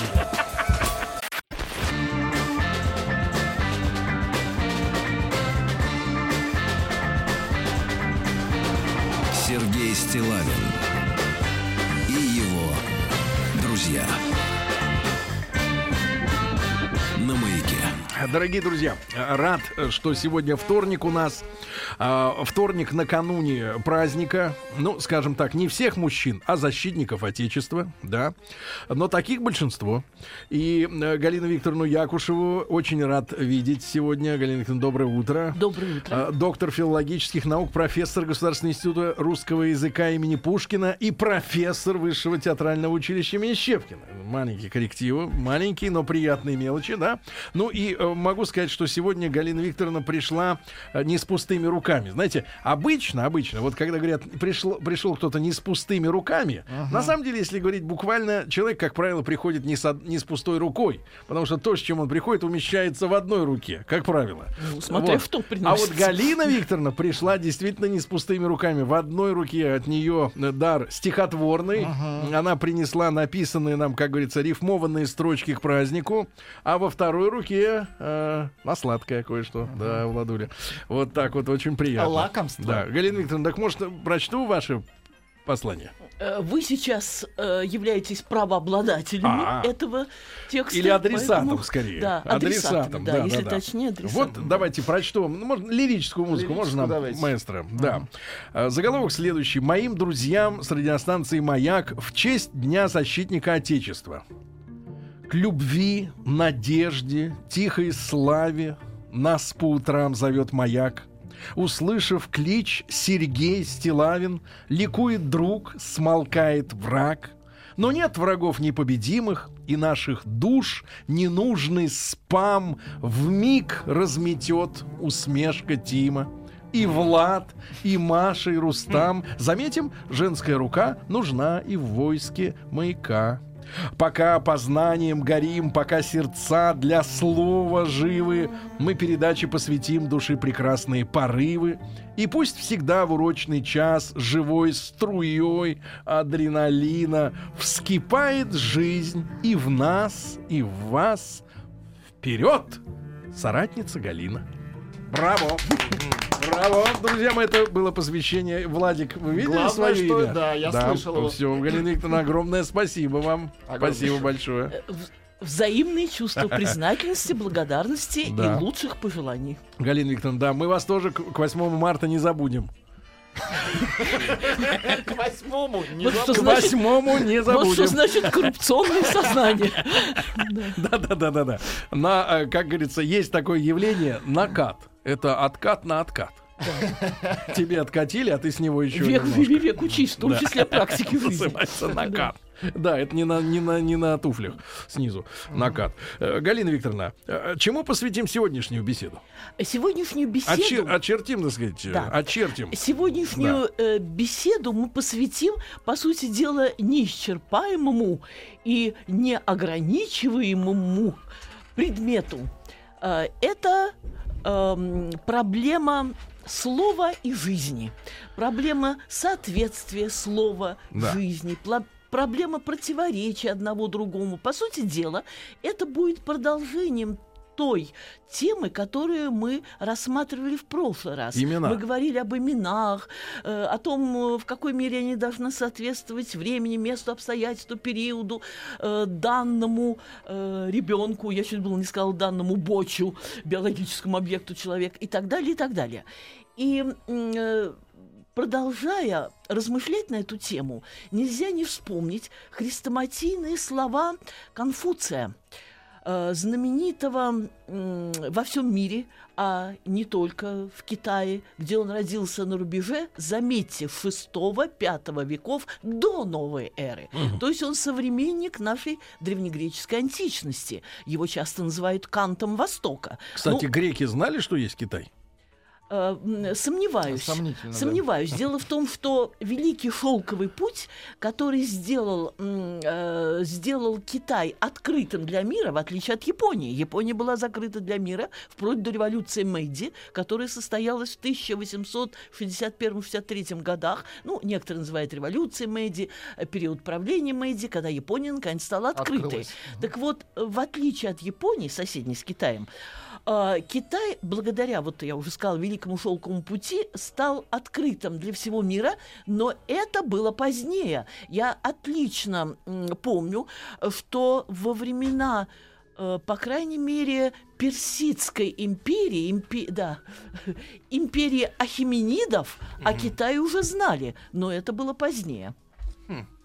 Так что, Да-да-да. эм, так что думаю, что о Конфуции, он же Кунцзы, Да. Кунцзы. да, вот сейчас я поясню. Конфуций – это такая же европейская трансформация э, или адаптация Как Авиценна. имени, э, как э, да, Авиценна Ибн Сина и многие-многие другие. Конфуций Кун Цзы. На всякий случай. Кун Да. Дефис дзы. Звучит. означает учитель. Точно так же, например, по-японски Учитель сенсей. Кун. Учитель Кун, вы абсолютно правы. Там были и Мэн Цзы, и много других Цзы, и Джао Цзы. Я помню, у меня есть, ну, много у меня и опубликованных работ, не только по европейским, в том числе, естественно, немецкой э, литературе, но есть и работы по арабоязычным, там, э, японоязычным и китайским. Так, Вот так вот. литературам. А, и я хочу сказать, я помню, у меня была статья «Три дзы в истории Китая». Конечно, дзы номер один – это Кунцзы или Конфуций. И многие его постулаты, заповеди, вы, можно это назвать как угодно, правила, эм, обращенные, заметьте, не к религиозному служению, а определенную, а, э, направленную на нормализацию социальной жизни. Очень многие его правила актуальны вплоть до сего дня. Кое-кто назвал бы их э, слишком тяготеющими к тому, что мы называем, тут, извините, такой, знаете, э, немного э, так стилистически разветвленный оборот. Многие сказали бы сейчас, что правила кун, э, Кунцзы или Конфуция тяготеют к тому, что мы называем тоталитаризмом. А что ж плохого в Вот я, тоталитаризме? хотела, вот я хотела сказать, что это еще как посмотреть. Хотите ли вы жить в тюрьме жить плохо, безусловно. Э, Но еще хуже жить в гуляй-поле. В гуляй-поле. То есть идеальный вариант жить э, в, э, в хорошей атмосфере. Зачем? Шучу, шучу. Зачем? Нет, я Ну, на самом деле, это, тому, это стратегия в Скандинавии прямо сейчас. Э, но как они строят государство. Вы знаете, э, поверьте, да, э, поверьте, что это не только моя мысль, это мысль людей, как говорится, им идут за мною те или, впереди, или шли впереди меня те, кто намного сильнее меня. Это я перефразирую знаменитую фразу Иоанна Крестителя. Тот, кто идет за мной, будет сильнее меня. Вот тот, кто, те, кто шли сзади, были во многом сильнее меня. И к полной свободе э, призвали анархисты, может быть, в силу того, что они не экстраполировали, не переносили вот этот принцип тотальной всеобщей свободы на реальное э, общество. Потому что культура есть уже система табу, система запретов. Каждая религия, на которую мы сейчас ориентируемся, это тоже система ограничений человека, система определенных правил и внушения того, что есть грех, то есть что есть аномалия в твоем поведении, неправильность, а что есть то, к чему ты должен Да и стремиться. Конституция задает рамки.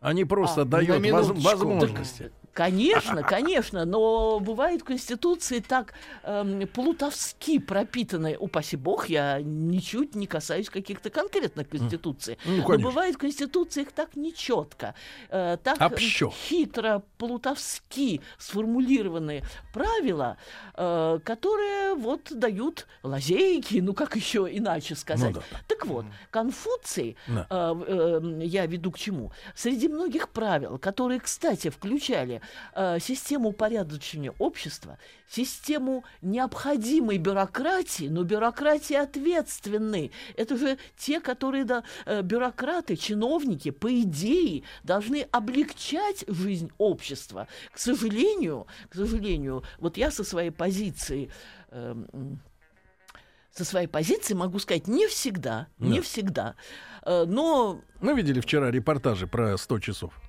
у человека. Я не видела. Был репортаж. э, У человека изъяли 100 часов и в Бентли. Ну, Бентли это мелочь по сравнению с часами.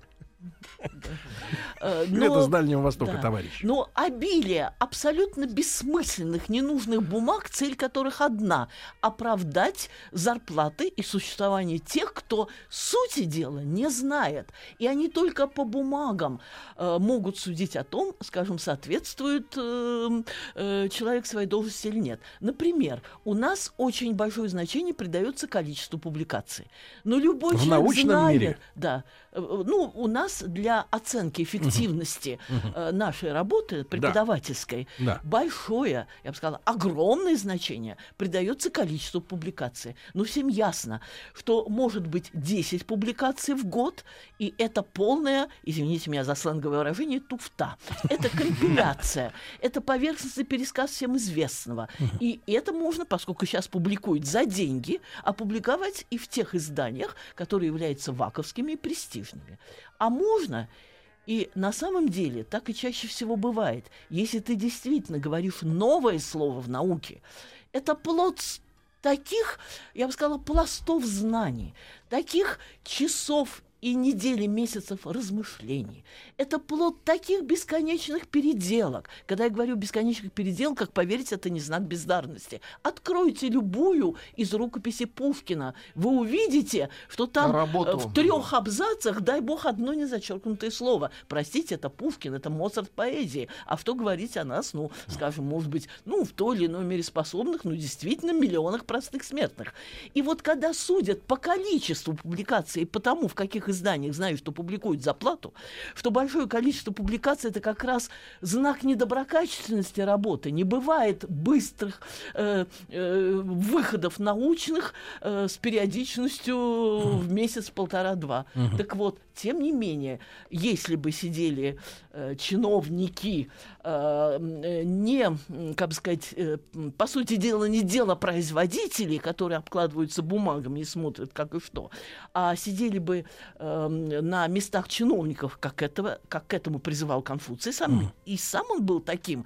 Люди наиболее высокого уровня Да. подготовленности, профессионализма. Вот как Тютчев, например, всё- цензором работал. а, Крылов тоже Прекрасный работал цензор. цензор а был. Крылов и Тютчин При нем-то страна стояла. И Крылов, и Гончаров одно время тоже был не чужд И ничего работе. позорного.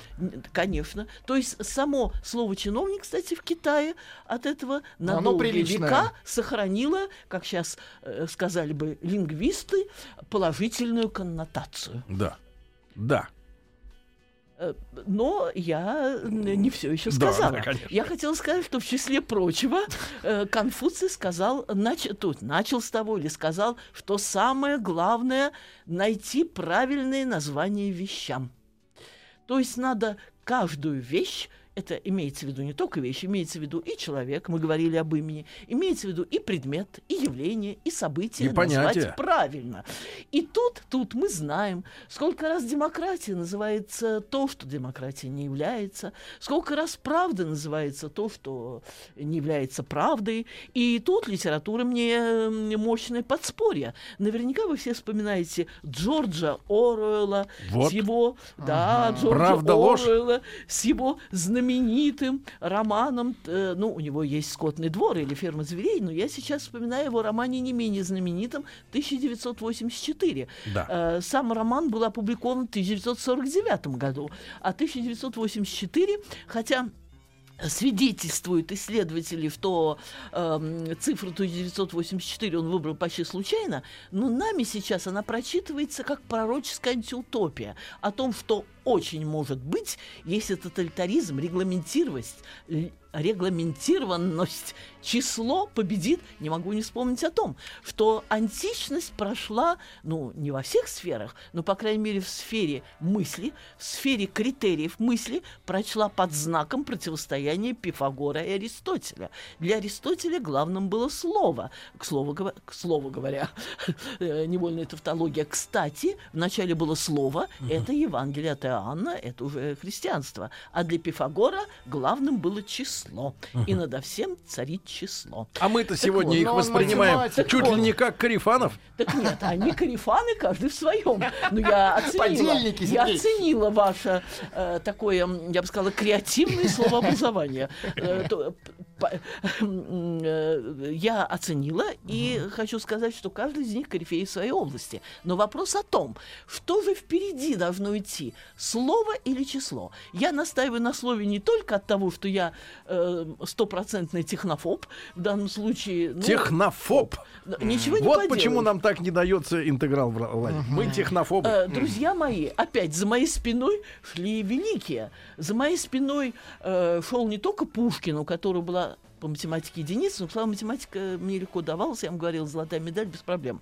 А вот физика, физика, я ее Пятерку я получала, но это было просто повторение заученного. Душу техники я не понимаю, но это, извините, но это мои проблемы. Я просто обращаю внимание на то, что к технике очень скептически относился Гёте, которому нельзя было приходить даже в очках, потому что он говорил о том, хотя он был естествоиспытателем, к тому же, у, э, у него была лучшая в Европе коллекция минералов. Именно на этом основании он как естествоиспытатель, был почетный член Петербургской академии наук, именно по этой линии. Так он говорил, что природа дала человеку все органы чувств для того, чтобы без вспомогательных каких-то эм, приспособлений ее изучать.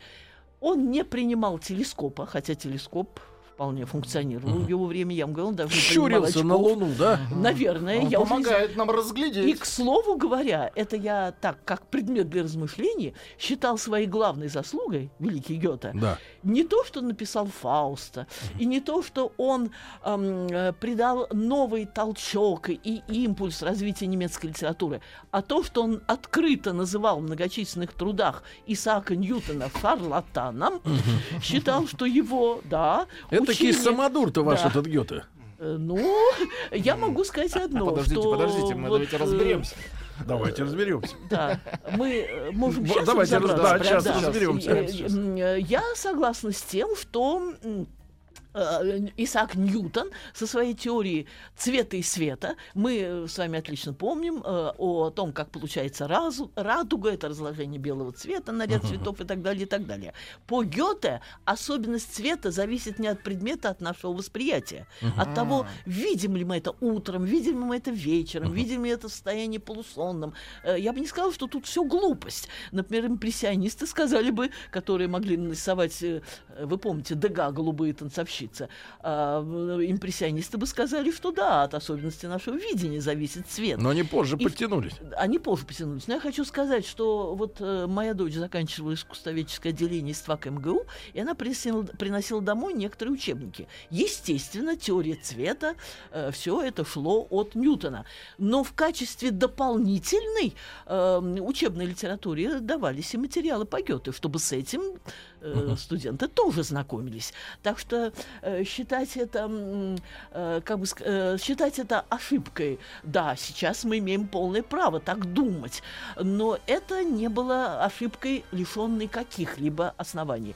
Ничего по этому поводу не могу сказать более, просто Ну, просто обращаю точка внимание. зрения, да, такая. Да, обращаю внимание вот на Так он такое- Фаустом-то не гордился. Э, он, видимо, поскольку фраза его звучала так, если верить эм, автору книги э, Экермана, Иоганн Петр Экерман, который последние годы жизни был литературным секретарем Гёте, оставил книгу с записью его ежедневных высказываний. Если верить Экерману, он не случайно э, употребил, эм, как бы сказать, эм, э, употребил Фауста в определенном контексте. Моя главная заслуга не Фауст, а мое противостояние Ньютона.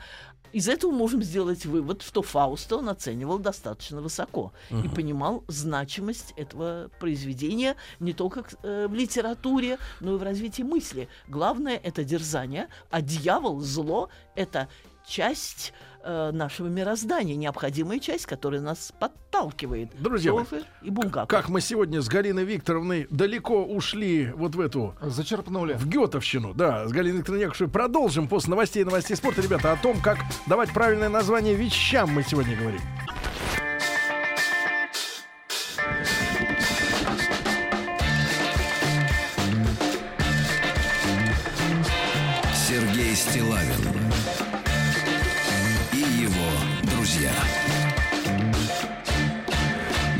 Маяке. Итак, друзья мои, с Галиной Викторовной Якушевой, доктором филологических наук и профессором мы продолжаем э, разговор. Сегодня наша тема, как давать правильное название вещам, ну и заодно, как сказать правду и не обидеть словом человека. Да. Э, Ну, это у нас пойдет, э, скажем так, под э, параграфом 2. А параграф 1 – это проблема слова и его соответствие или несоответствие жизни. Я э, начну с того, чем я э, закончила предшествующую свою Филиппику. Это инвектива, это осуждающая речь Филиппика, так же как апология восхваляющая. Свою Филиппику в отношении слова, в отношении слова, которое гораздо богаче, чем число, чем цифра, которое эм, имеет так много оттенков, э, не только 50 оттенков. э, сам- Неужели до вас добралась эта, как бы сказать, литературка? Эта литературка до меня не добралась, но это выражение с его значением до меня добрались 50 оттенков серого, ну, я имею в виду в данном случае мозга, серого вещества мозга.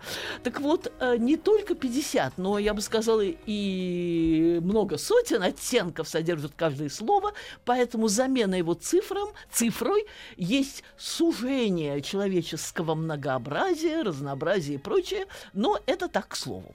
Итак, э, я эм, упомянула о том, что яркие примеры несоответствия э, названия слова, эм, э, извините, название, название, то есть слова и того, что это слово обозначает, м, э, э, раскрыто в э, известной всемирно антиутопии Джорджа Оруэлла э, м, 1984, где рассказывается о Министерстве правды, о некоем государстве океане. Это такое антиутопическое государство, которое живет с лозунгами «Война – это мир», э, «Свобода – это рабство», «Незнание – сила». Ну, тут мы скорее можем говорить об- о, каком-то оксюмуроне, там, с, сочетании несочетаемого. Но в дальнейшем, когда говорится о правительстве этого государства, тут уже мы встречаемся с таким ярким, гротескным, эпатажным примером несоответствия слова и жизни, названия и сути. Министерство правды, которое занимается информацией, образованием, досугом и искусством, э, в то же время оно э, и включает в себя и воспитывает профессиональных лжецов, которых заставляет лгать с помощью даже пыток. Министерство мира ведает войнами, хотя называется оно не военным министерством, а министерством мира. Министерство любви э, регламентирует э, проявление любовных чувств до такой степени, что внушает людям ненависть и страх. И, наконец, Министерство изобилия э, очень Ведает экономно... карточками продуктовыми. Да, что-то в этом духе. Очень экономно ведет экономику.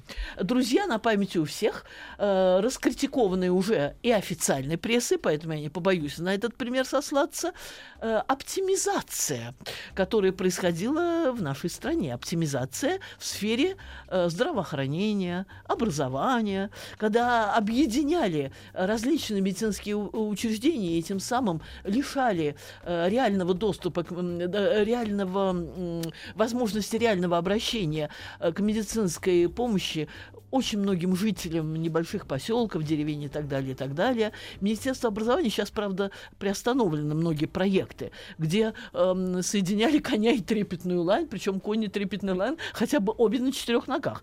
А тут соединяли несоединимое по э, самым таким против... ну, скажем, самым фантастическим причинам. Э, К, к счастью, кажется, проект э, не осуществлен, но э, университет печати, я когда-то подрабатывала в нем, когда работала в энциклопедии, э, под э, Как известным говорили, как э, как говорили, как спрашивали Шурика в одном из фильмов, что значит подрабатываете?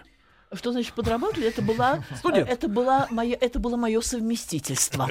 Это было мое официальное совместительство. Это допускалось и советской властью, Да. никаких И- нарушений и как же там? закона, чистая лояльность. Так вот тогда он в девичестве полиграфический институт, так вот был план соединить его с каким-то, я не помню, МАТИ, и с каким-то т- чисто техническим вузом по, на том основании, что полиграфия предполагает и типографскую работу, и работу не только редакторскую, но и с э, вот станками и так далее, но э, этот план, кажется, не осуществлен.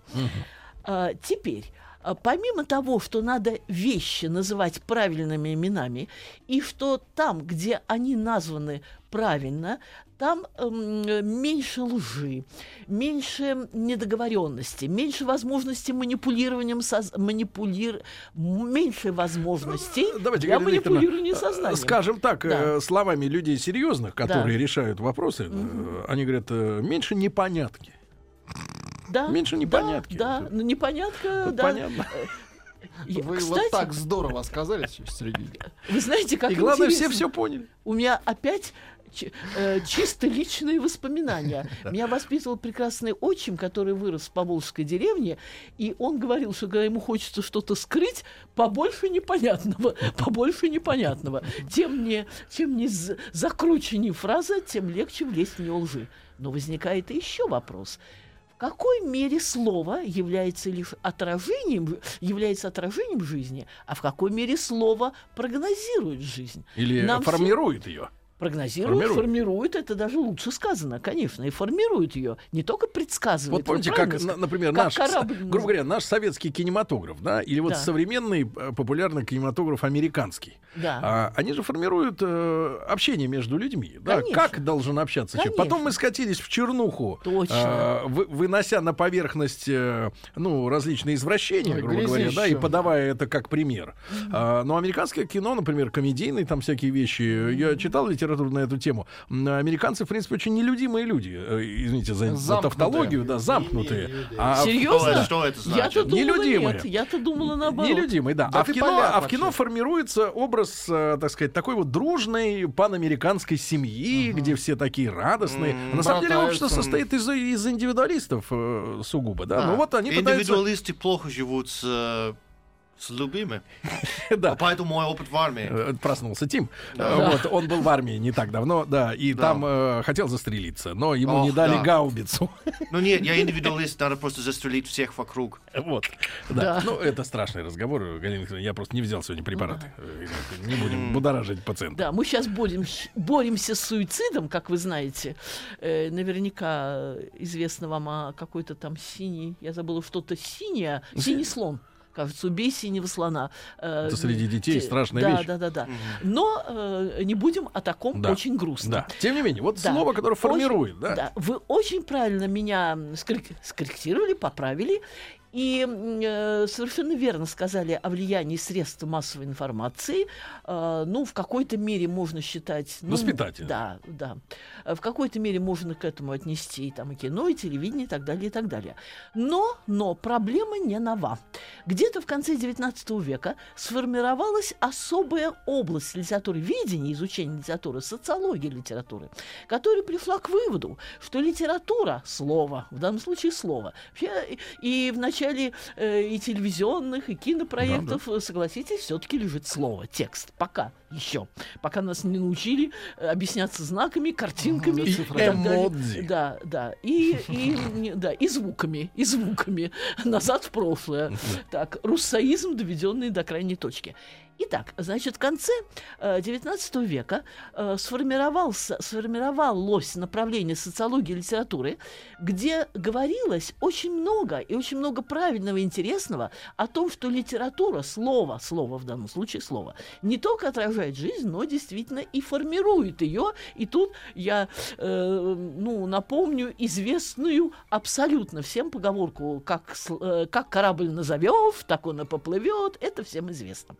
И вот некий Макс Нордау, я просто запомнил его фамилию и имя. Немец. Э, да, ну, скажем так, австрийский немец, но главное, что, ну, не главное, что немец, э, он написал интереснейшую, э, живую работу на эту тему. Э, кстати, по моему убеждению, э, научные работы, по крайней мере, по литературе, не должны быть скучными. И настоящие знатоки слова могли писать и умно, и в то же время увлекательно. И Жермунский, и Лосев, и э, там там Фердинанд де Лабарт, это я беру Ну. нашего дореволюционного, но он русский. эм, рус- А с виду не совсем. Русский наш. Э, ну, происхождение, может быть, у него и э, э, не совсем русское, но он да, из тех, кто тогда в больше Россию ехали был. люди. Да, кто, э, он преподавал на высших э, бестужевских курсов. М, Э, женщинам? да, э, м, э, женщинам, да. Но тем не менее, тем, без всяких ски- гендерных скидок. А, так вот, эм, м, э, он, Макс Нордау писал очень живо, как и положено писать человеку слово, даже тогда, когда он ученый. Да. Э, и наукообразие скука отнюдь не признак э, Друзья мои, а вот высокой что научности. писал Гер Нагдау, э, ой, извините, Нордау. Нардау, да-да.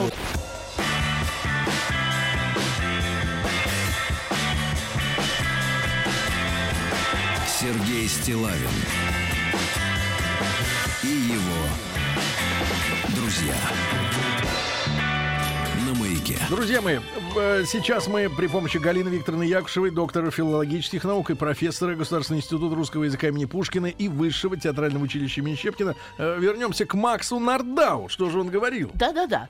А, Я должна извиниться, но опять он брал пример из Гёте. Дело в том, э, он не мог знать, что через много десятилетий появлюсь я, и тем более, что э, его труд... Вас так станет- увлечет Гёте. Да. Рядом со мною очень стоят очень-очень многие в разных странах мира. Вы, наверное, знаете, что существует международное геотское Да-да-да-да. общество в Веймаре, и когда я бывала на его заседаниях, я видела людей, и не только из нашей страны, но и из? Японии. Эм, нет, нет. Мой первый, язы- э, моим первым языком, шести лет меня дома учили, был английский. И английский как-то в жизни мне пригождается чаще. Но читаю я, наверное, свободнее по-немецки. Серьезно? Наверное. М. Так я думаю. Так я Ага. думаю. Но лучше всего я знаю, люблю русский язык, хотя и японский учила. И у меня даже есть, э, есть некий там, ну, диплом переводчика, что-то в этом духе. Это уже было Так, такое так, так. мое хобби. И что же этот Итак, Нардау-то? вернемся. Дело в том, что Вертер Гёте, э, страдания юного Вертера Гёте, были в свое время необычайно влиятельной. Э, Все европейские известные книги. Сейчас нам даже трудно понять и оценить силу этого произведения. По крайней мере, когда Наполеон захотел познакомиться с Гёте, он сказал ему, и даже он придумал, но дорогого стоит даже этот вымысел, что единственная книга, которую он носил с собой во все походы, в том числе в тяжелые африканские походы, была именно э, книга э, с романом Гёте «Страдания юного Вертера». И вот Макс Нардау говорит, что еще вопрос, в какой мере история несчастной любви, ну там она связана с социальной невостребованностью, это уже особая тема, история несчастной любви и непосредственная причина самоубийства Вертера, главного героя, это была именно несчастная любовь, что еще вопрос, насколько эта книга отражала жизнь. Но то, что она повлияла на целое поколение европейцев, это безусловно. Я должна сказать, в России были подражания Вертеру. Но насчет эм, влияния на образ жизни ничего не могу сказать. Однако мои коллеги, специалисты по французской литературе, ну, тут Наполеон тому гарантия, что это не придумано, и те, кто, естественно, занимался и немецкой литературой этого периода, не именно творчеством Гёте, а немецкой литературой в ее реальном таком широком бытовании, говорили, что эм, костюм Вертера, синий фрак и желтые пантало- панталоны стали своего рода знаком продвинутости, э, зра- знаком оппозиционности, знаком вот этого самого э, комплекса м, ущемленного, одаренного бедняка. Э, стала своего рода программой о ношении только этого костюма. Точно так же девушка, которая появлялась в белом кисейном платье с розовыми бантами, и тем самым позиционировала себя как подруга, ну не подруга, как возлюбленная Вертера, а сама девушка таким образом тоже вступала в ряды тех, которые.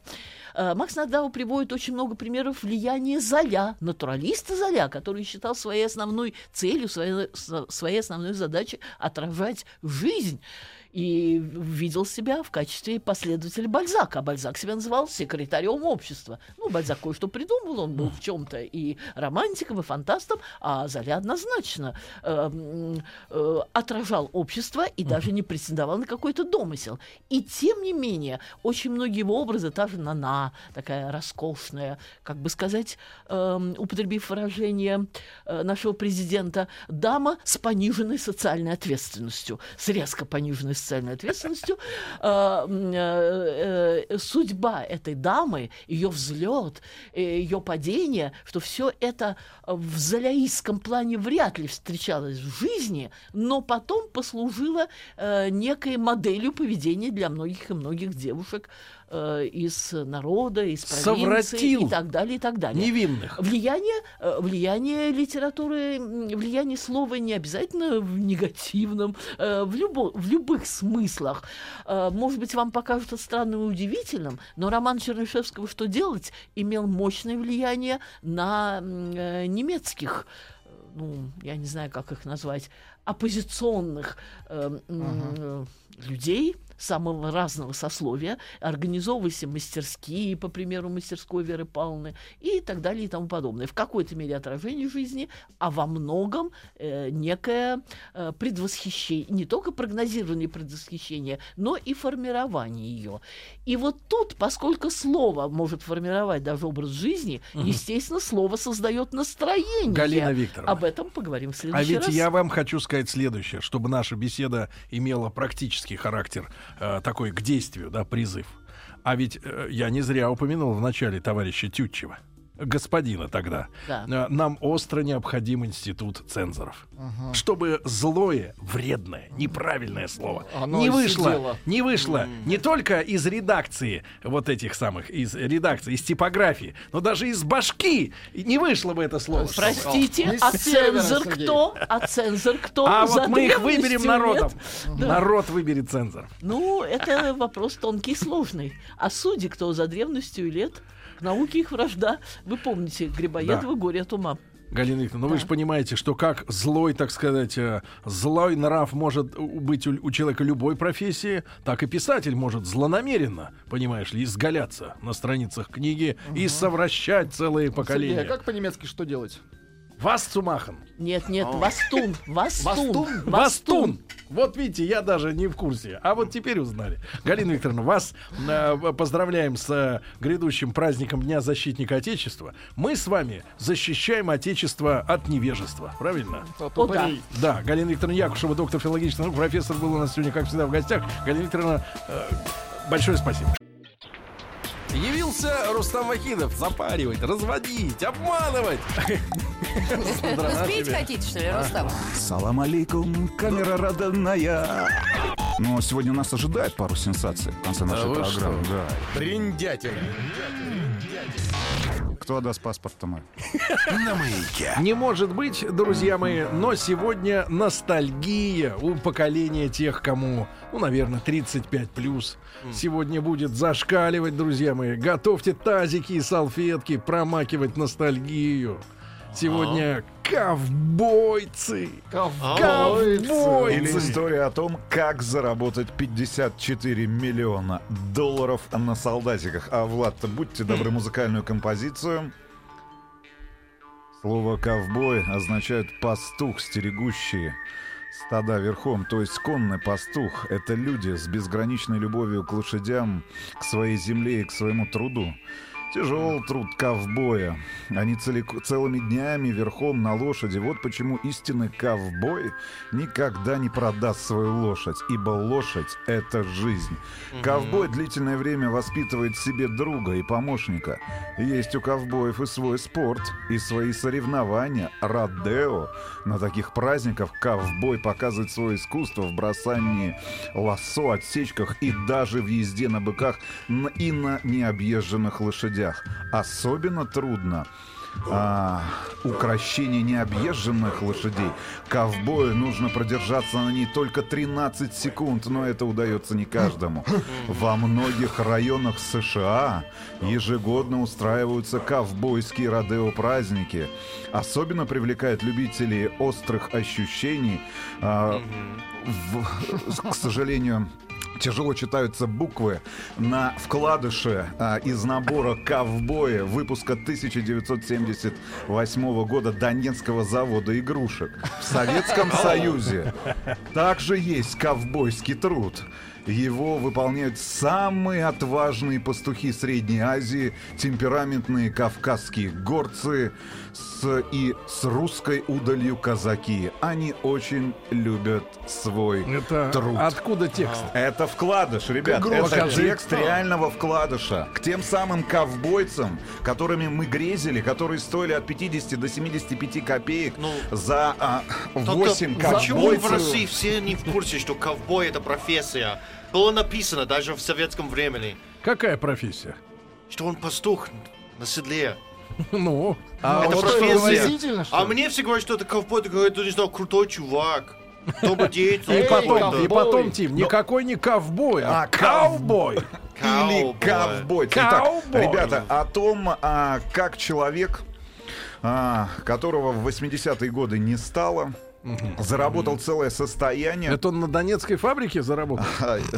На самом деле очень интересная история. Значит, очень интересная история, и в первую очередь она связана с тем, что Донецкая а, фабрика игрушек, Донецкий завод игрушек, так называемый ДЗИ, в конце 70-х годов дал вторую жизнь.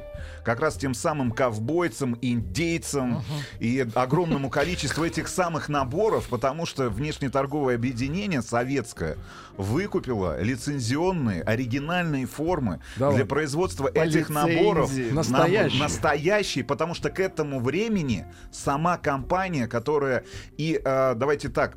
э, появила, э, дала, дала жизнь этим самым наборам в начале 50-х годов, к этому времени перестала То существовать. есть формы оригинальные. Форма оригинальная. Более того, значит, если вы обращали внимание, я сейчас говорю о наборах, которые сходили, наверное, с конвейера значит, э, в конце 70-х, начале 80-х годов. Если внимательно присмотреться к, подс- к самой подставке, Ага, на которой платформе, находится сол- ну, э, ковбоец или значит, Индеец. индеец, то можно увидеть на некоторых оригинальный штамп, оригинальное клеймо. Типа. Потому что формы USA? были... Нет, формы были привезены China? из Гонконга и из Тайваня. Made in Тайвань и э, Made in Гонконг. Да ладно. Да, и Well, более того, первые, ну. по-моему, два или три года реально большинство, большинство э, этих э, наборов сходили с конвейера с оригинальным клеймом, потому что никто не обратил внимания на то, что есть это самое клеймо Да на никто не толкателе, перевел. на толкателе, который выталкивает эту фигурку из самой пресс-формы. Значит, история солдатиков. История действительно, которая закончилась на самом деле спустя 20 лет после того, как Вы сама компания прекратила со существовать. А-. Американская, а, американская компания прекратила существовать. И только в 97 году последний набор был произведен, я так понимаю, на оригинальных формах компании Луис Маркс энд Компани на Донецком заводе игрушек. Только в 97 Маркс? году.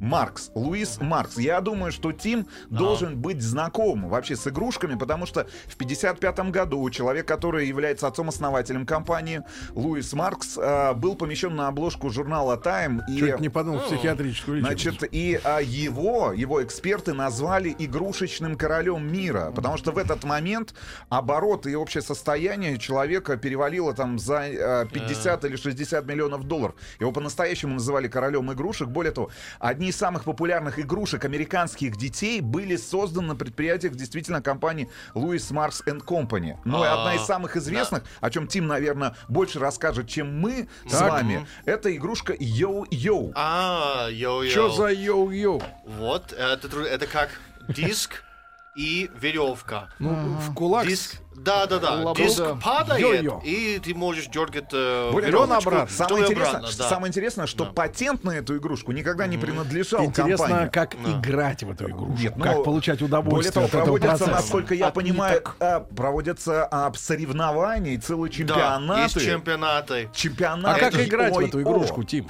Ну, потому что можно просто вот вверх-вниз, вверх-вниз, но можно делать интересные Трюки, трюки, трюки. вокруг головы, под ногой, делать, чтобы э, веревка была во форме треугольника, пот- пока йо-йо э, двигается туда-сюда в, в середине треугольника. Нам не понять эти удовольствия. Типа как бейсбол, но в руке. Но с ниточкой. Итак, история компании это Луис. Маркс, крупнейшего производителя игрушек середины 20 века, а, значит, которая прекратила свое существование в конце 70-х и вторую жизнь этим самым набором, на которых и были сделаны основные деньги, основное состояние. А, значит, э, свое состояние сделал Луис Маркс вместе со своим а, братом. А как раз эти самые наборы. Индейцы, ковбойцы, кого там только не было. Значит, неандертальцы. Более того, там же в нескольких размерах существовали э, наборы. Были У вас маленькие. какие были? Изна- изначально Были размер, в котором выпускались в начале 50-х годов вот эти наборы, был вишневого цвета были или коричневого? 60, ми- 60 ми- э, миллиметров. Или коричневый это не игрушки. впоследствии, через несколько лет, размер э, значит, э, этих... эм, м, самих пресс-форм был уменьшен до 54 миллиметров. Были еще большие, 150 миллиметров. Они продавались, если вы помните, по 25 копеек С за одну штуку. Значит, и они продавались отдельно.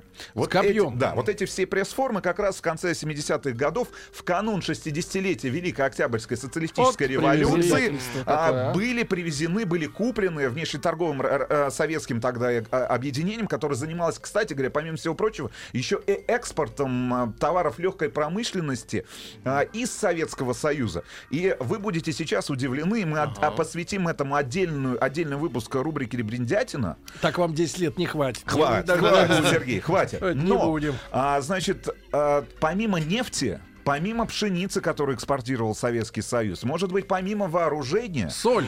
Да, кроме соли. Мы говорим сейчас о товарах легкой промышленности. Это ширпотреб. Вот Ну. что могли экспортировать? Трусы. Во- Около двух с половиной миллионов штук этого товара производилось в Советском Союзе в лучшие годы. И за несколько десятилетий было вывезено из страны Ну. несколько десятков миллионов э- этого самого товара. Это игрушки. Наши игрушки были в ходу на Западе. И Какие? одной, из сам- и одной из самых популярных игрушек, которая очень активно экспортировалась и была лучше, а, и а, это признавали все эксперты значит, иностранных а, рынков, которые занимали... Неваляшка. Да, Нет, не вот. неваляшка. Это модели 1 к 43 автомобильные. Да ладно. О, Наши советские, Железные. которые экспортировались, экспортировались в ту же самую Италию, в Европу, значит, в Соединенные Штаты Америки. Как ни странно. Это Саратовское производственное объединение, которое, я так понимаю, существует, может быть, даже до сих пор, но у которой были свои оригинальные пресс-формы. э, Рустам, которые э, ты производил- говоришь, что Hot Wheels это российская... Нет, я не говорю, что Hot Wheels это российский. Мы говорим о конкретных моделях 1 а. к 43, а, которые являются ну, репликами, да, или вот э, ре- реальной моделью только в масштабе. Значит, э, Сама история самих солдатиков. Когда люди начали зарабатывать на увлечении, а, значит, сначала взрослых, а потом уже детей, э, и желанием поиграть в войну. Значит, э, первые упоминания солдатиков э, относятся к 2000 Третий. нет, к 2000 году до нашей эры говорят, что в одной из гробниц египетского фараона были найдены легко вооруженные воины а, пехоты и солдаты египтяне египтяне в тяжелых доспехах. Значит, значит, похожие солдатики существовали и, значит, в Они древ- носили культовое Значит, значение. И в Древней Греции, и в Древнем Риме, значит, делались они из камня, из дерева или из бронзы. Значит, э, в средние века солдатиков уже изготавливали из серебра и даже из золота. Значит, для чего? Для того, чтобы обучать царских детей искусству военных, бат- ну, вообще в целом баталий. и воен- И- искусству. Да, и военному делу. Значит, дети учились, а взрослые в этот момент как раз и коллекционировали этих самых, этих самых солдатиков, а, которые создавались из золота или из серебра. Так. Значит, в 1516 году мастер Ганс Бургмайер изготовил для императора Максимилиана I фигурки пеших рыцарей, значит, которые участвовали в турнире. Значит, одни из самых известных коллекций, это коллекция из 300 солдатиков, которая была подарена, а, значит, Марии Медичи своему сыну, э, будущему Людовику XIII. Самое крупное игрушечное войско, известное историкам и экспертам, было Миллион у солдатиков. Людовика XIV. Армия его была изготовлена из картона и состояла на тот момент из 20 эскадронов и 10 батальонов. Значит, э, а, а, одна из самых дорогих коллекций, которая, я так понимаю, утрачена. Потому что- да, утрачена. Либо Украли. находится в частной Ка- воровской коллекции. Да, либо нач- находится в частной собственности, принадлежала сыну э, Наполеона, Бонапарта который появился на свет в 1811 году. Наполеон это был долгожданный ребенок, в нем он видел продолжение своего рода и своих притязаний на, значит, э, Мировое господство. на мировое господство, и поэтому а, шел на поводу своего маленького сына и одаривал его действительно очень дорогими а, вот эти наборами а, войска наполеоновского. И а, говорят, что нечистые на руку дельцы из французской компании Мету, которая на тот момент была крупнейшим производителем как раз э, вот этих самых наборов солдатиков, Золото не докладывали. выставляла счета на астрономические суммы, которые опустошали бюджет Франции. Только для того, чтобы наследник имел возможность приятно провести время. Но сохранилась только одна коллекция. Она состоит из 117 фигурок, э, которая была изготовлена не из золота, не из драгоценных металлов, а из слоновой кости и фарфора. Все разокрали. Значит, и а, каждая фигурка изображала солдата, э, одного из солдат Великой армии Наполеона. Значит, массовое же производство солдатиков для народа началось и здесь мы дерева. возвращаемся к истории, которая вчера звучала в нашем эфире. А, да, вчера, в рамках рубрики как заработать миллион. Нюрнберг, это Германия. Почему там до сих пор проводятся а, игрушечные... Процессы. Нет, не процессы, а Нет, выставки, связаны, а выставки, связанные с мировой индустрией. Игрушек. Игрушек. Потому что именно здесь, э, в 16 веке, был разработан первый в мире стандартный размер конкретного вот этого солдатика. Значит, пеший солдатик должен, быть, должен был быть в размере не выше 30 миллиметров, а солдат, на, а солдат на коне не выше 40 миллиметров. Значит, именно здесь появилось словосочетание «нюрнбергская миниатюра». Ну и самой известной фирмой, которая производила как раз вот этих солдатиков, которые очень ценятся сегодня у коллекционеров, я так понимаю, Сколько нес- стоит-то ну, несколько десятков тысяч долларов может а- Один? Может быть, да. Один? редкие есть экземпляры. Я не говорю сейчас о- об экземплярах Донецкой, значит, э, Донецкого завода игрушек. Все-таки более массовое производство было там в несколько миллионов этих наборов в год. Так. Но несколько десятков действительно тысяч евро или долларов. Самая известная была фирма Вильгельма Хайнрихсена. Очень известный э, производитель. В России же солдатики изначально были деревянными. Тут тоже очень интересно, ребята. Здесь мы сталкиваемся с нашей историей, которую мы тоже очень, к сожалению, плохо знаем. Так. Значит, э, э, солдатики были изначально, изначально в России разновид- разновидностью так называемых щепных кукол, из щепок, которые создавались деревянными. Но Щас он нам расскажет о нашей истории. Основное производство было сосредоточено рядом с Сергиевым Посадом. И Так. вот здесь, а, значит, э, в 1800 м, ну давай, в середине 19 столетия в Сергиев Посад приехал а, крестьянин Петр Николаевич Талаев. Так. Он до этого занимался производством э, здесь, в Москве. Мы понимаем, что это Дмитровская губер... э, значит, Дмитровский район Московской губернии. Он в самой Москве занимался производством каретных фонарей. И контактировал, ну, и основным, э, м, э, давайте так, э, а, производил он эти фонари из э, железа. Это были железные фонари. Значит, он приезжает в Сергиев Посад, здесь видит вот эти деревянные, деревянных солдатиков, и к нему приходит идея. Слушай, а почему он делится этой э, идеей со своими ближайшими родственниками, партнерами? А почему бы нам не производить этих самых солдатиков, но уже из железа, делать их желез- э, э, железными? Да. Они начинают делать железные солдатики. Они, они, значит, раскрашивают. А, по- Появляется огромное количество оригинальных игрушек. Так называемая Талаевская игрушка, игрушка, которая, значит, основное производство находилось в деревне Острецово, где он построил большой дом, огромный амбар, где производились эти игрушки. Причем игрушки производились до конца Второй мировой войны. Да ладно. Ребята, если вы посмотрите и забьете в, в Яндексе Талаевская игрушка, посмотрите, какого качества были эти самые игрушки. Они производились из жести, потом раскрашивались, и м, насколько подробно были выполнены ты- те или иные детали этих самых игрушек. Это были, ну, давайте так, мини-поезда, мини-пароходы, мини-ванны, ну, в общем, предметы обихода, быта, которые окружали в Автобус. конце... Автобус, который окружали в конце 19-го, начале 20-го столетия, значит, жители Российской империи. А что ж Это- стало-то с фабрикой после войны? а, фабрика превратилась, я так понимаю, впоследствии в артель производственную а, и дала и начало м, уже советской фабрики, которая производила а, иг- игрушки из пластика, по-моему, Андреевская, ну что такое Андреевская фабрика пластиковых игрушек, Но не может- то. но это абсолютно не то. И мне кажется, а, сейчас обращаюсь, может быть, к жителям, к администрации, а, как раз э, и деревни Острецовой, может быть, близлежащих районов. На самом деле, возрождение этого производства или хотя бы создание какой-то музейной экспозиции, ну, позволило бы дополнительно привлечь э, людей а, в ваш район в качестве туристов. Ну, потому что есть на что посмотреть. Игрушка очень и очень хорошая. Значит, это что... А эти сколько стоят? Сейчас коллекционные. Честно говоря, не знаю и э, даже не пытался э, найти где-то подобную информацию. Но, значит, э, а, занимался созданием э, солдатиков известный русский художник Александр Бенуа.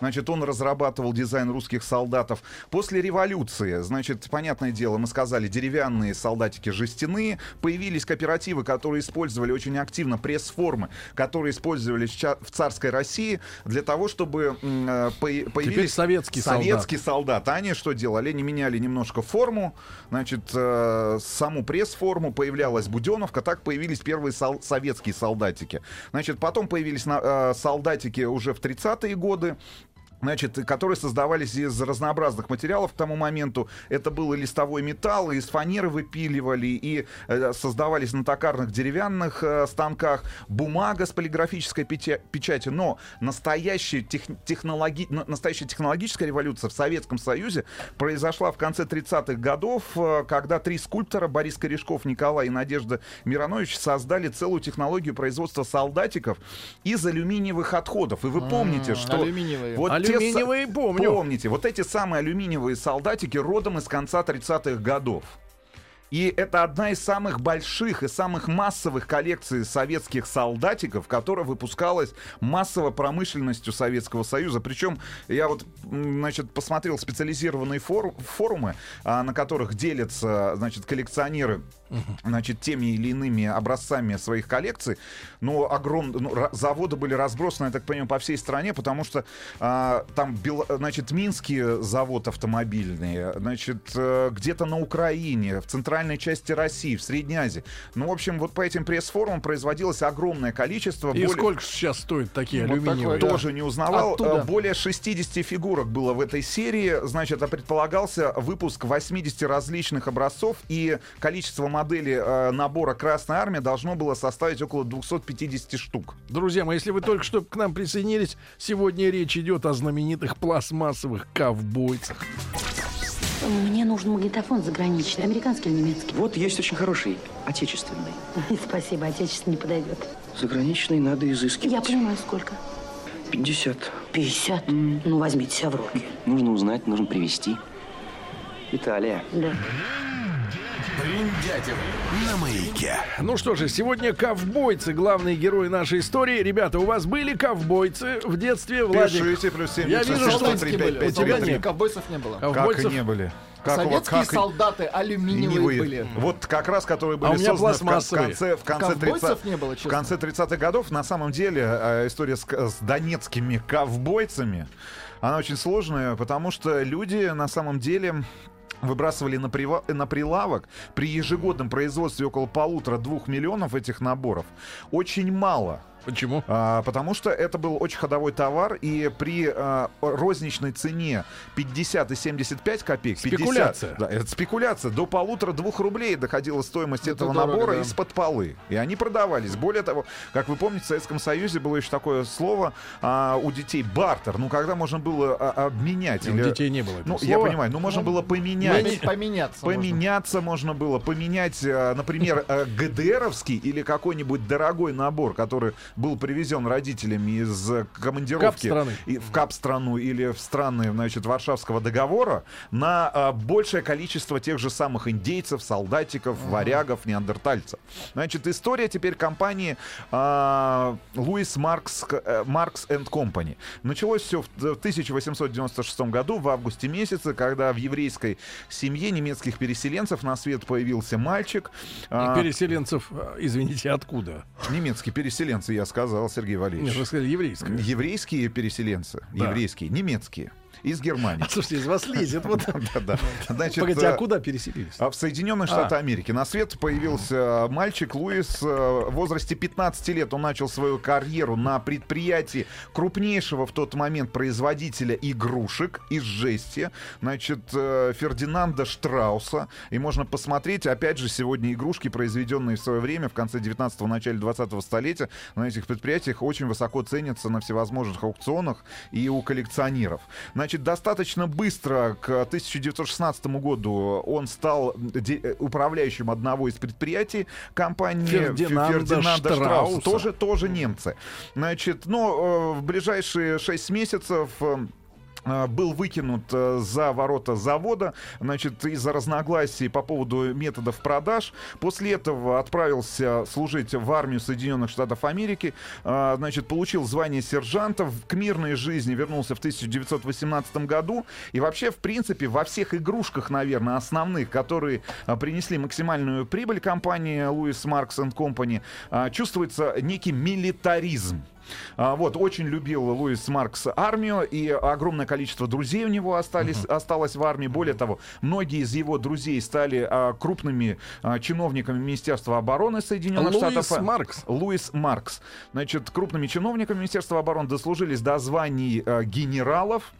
И а, нескольких своих детей, я так понимаю, он назвал в честь а, одних из, а, из, э, ну, в честь известных а, американских военачальников. Значит, в 1919 году он вместе со своим братом организовывает как раз компанию, которая изначально занималась не производством игрушка, игрушек, а была банальным пере- ну, а, а, а, занималась э, банальным, банальной перепродажей тех же самых игрушек, которые производились на предприятиях Фердинанда Штрауса.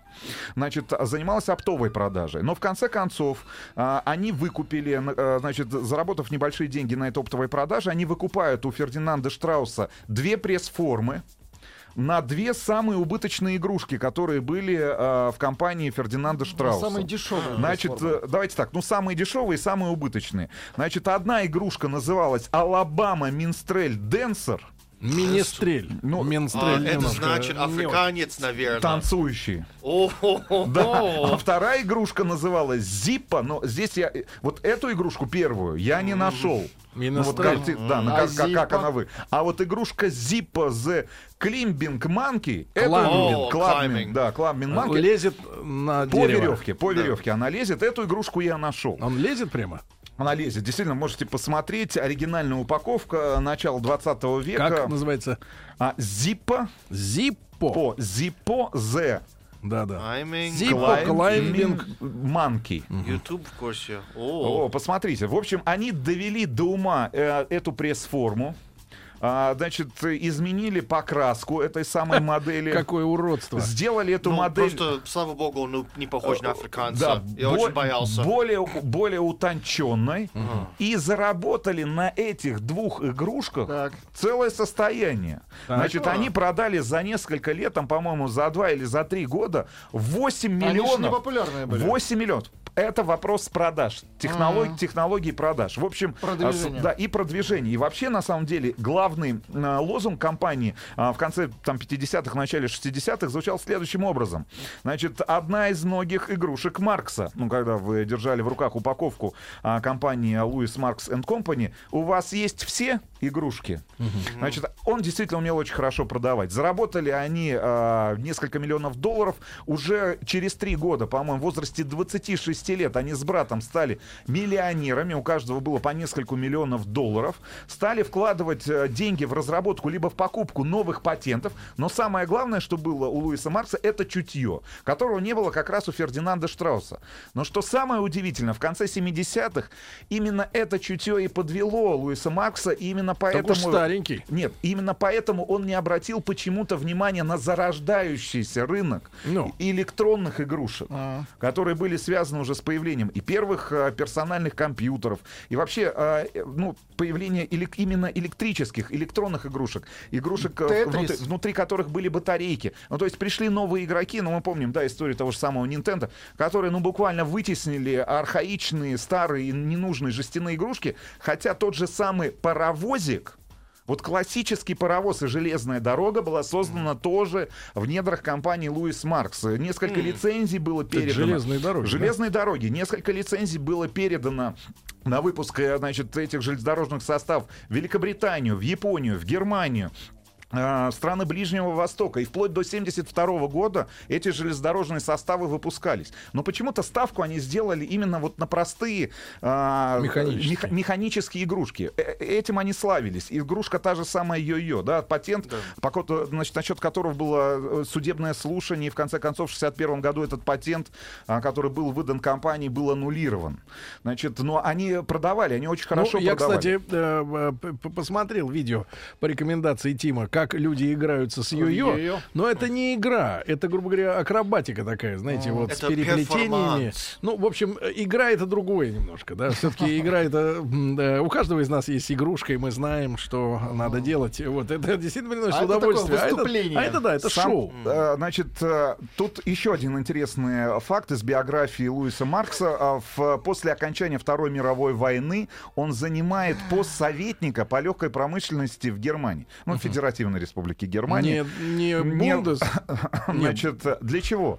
А, Он начинает э, такой вояж по странам, которые были разрушены и, тяж- и, э, значит, э, э, пострадали серьезнее, чем все остальные во Второй мировой войне, и настаивал на том в рамках своего общения с чиновниками и с, э, э, с администрацией, с военной где-то администрацией, что легкая промышленность, и в частности производство игрушек, сможет достаточно быстро восстановить потенциал э, разрушенных производств на той же территории Германии, в Японии. Именно поэтому у него так быстро, как, гриб, значит, как грибы после дождя, росли предприятия по всему миру. И, значит, к началу 50-х годов было уже 12 заводов, которые ры- были разбросаны по всему миру. И вот общий оборот э, к 55 году достиг порядка 50-60 миллионов долларов.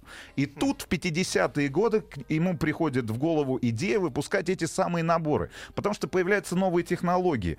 А, первые фигурки из резины вот как раз в масштабе 60 миллилитров, ми- ми- Миллилитров. миллиметров я были изготовлены методом компрессионного горячего прессования. Значит, сам про- процесс производства То этих фигур не отливали? э, был очень сложным. Значит, изначально скульптор изготавливал пробную фигуру из глины, гипса или дерева, или композитного пластика. Значит, эти скульптуры назывались прототипами. Далее, по утвержденному прототипу изготавливалась пресс-форма. Причем вот эта пресс-форма, которая впоследствии попала уже на Донецкий завод игрушек в конце 70-х годов, изготавливала американская компания Ferriot Brothers. Это одна из крупнейших и старейших американских компаний по изготовлению пресс-форм, которая работает до сих пор.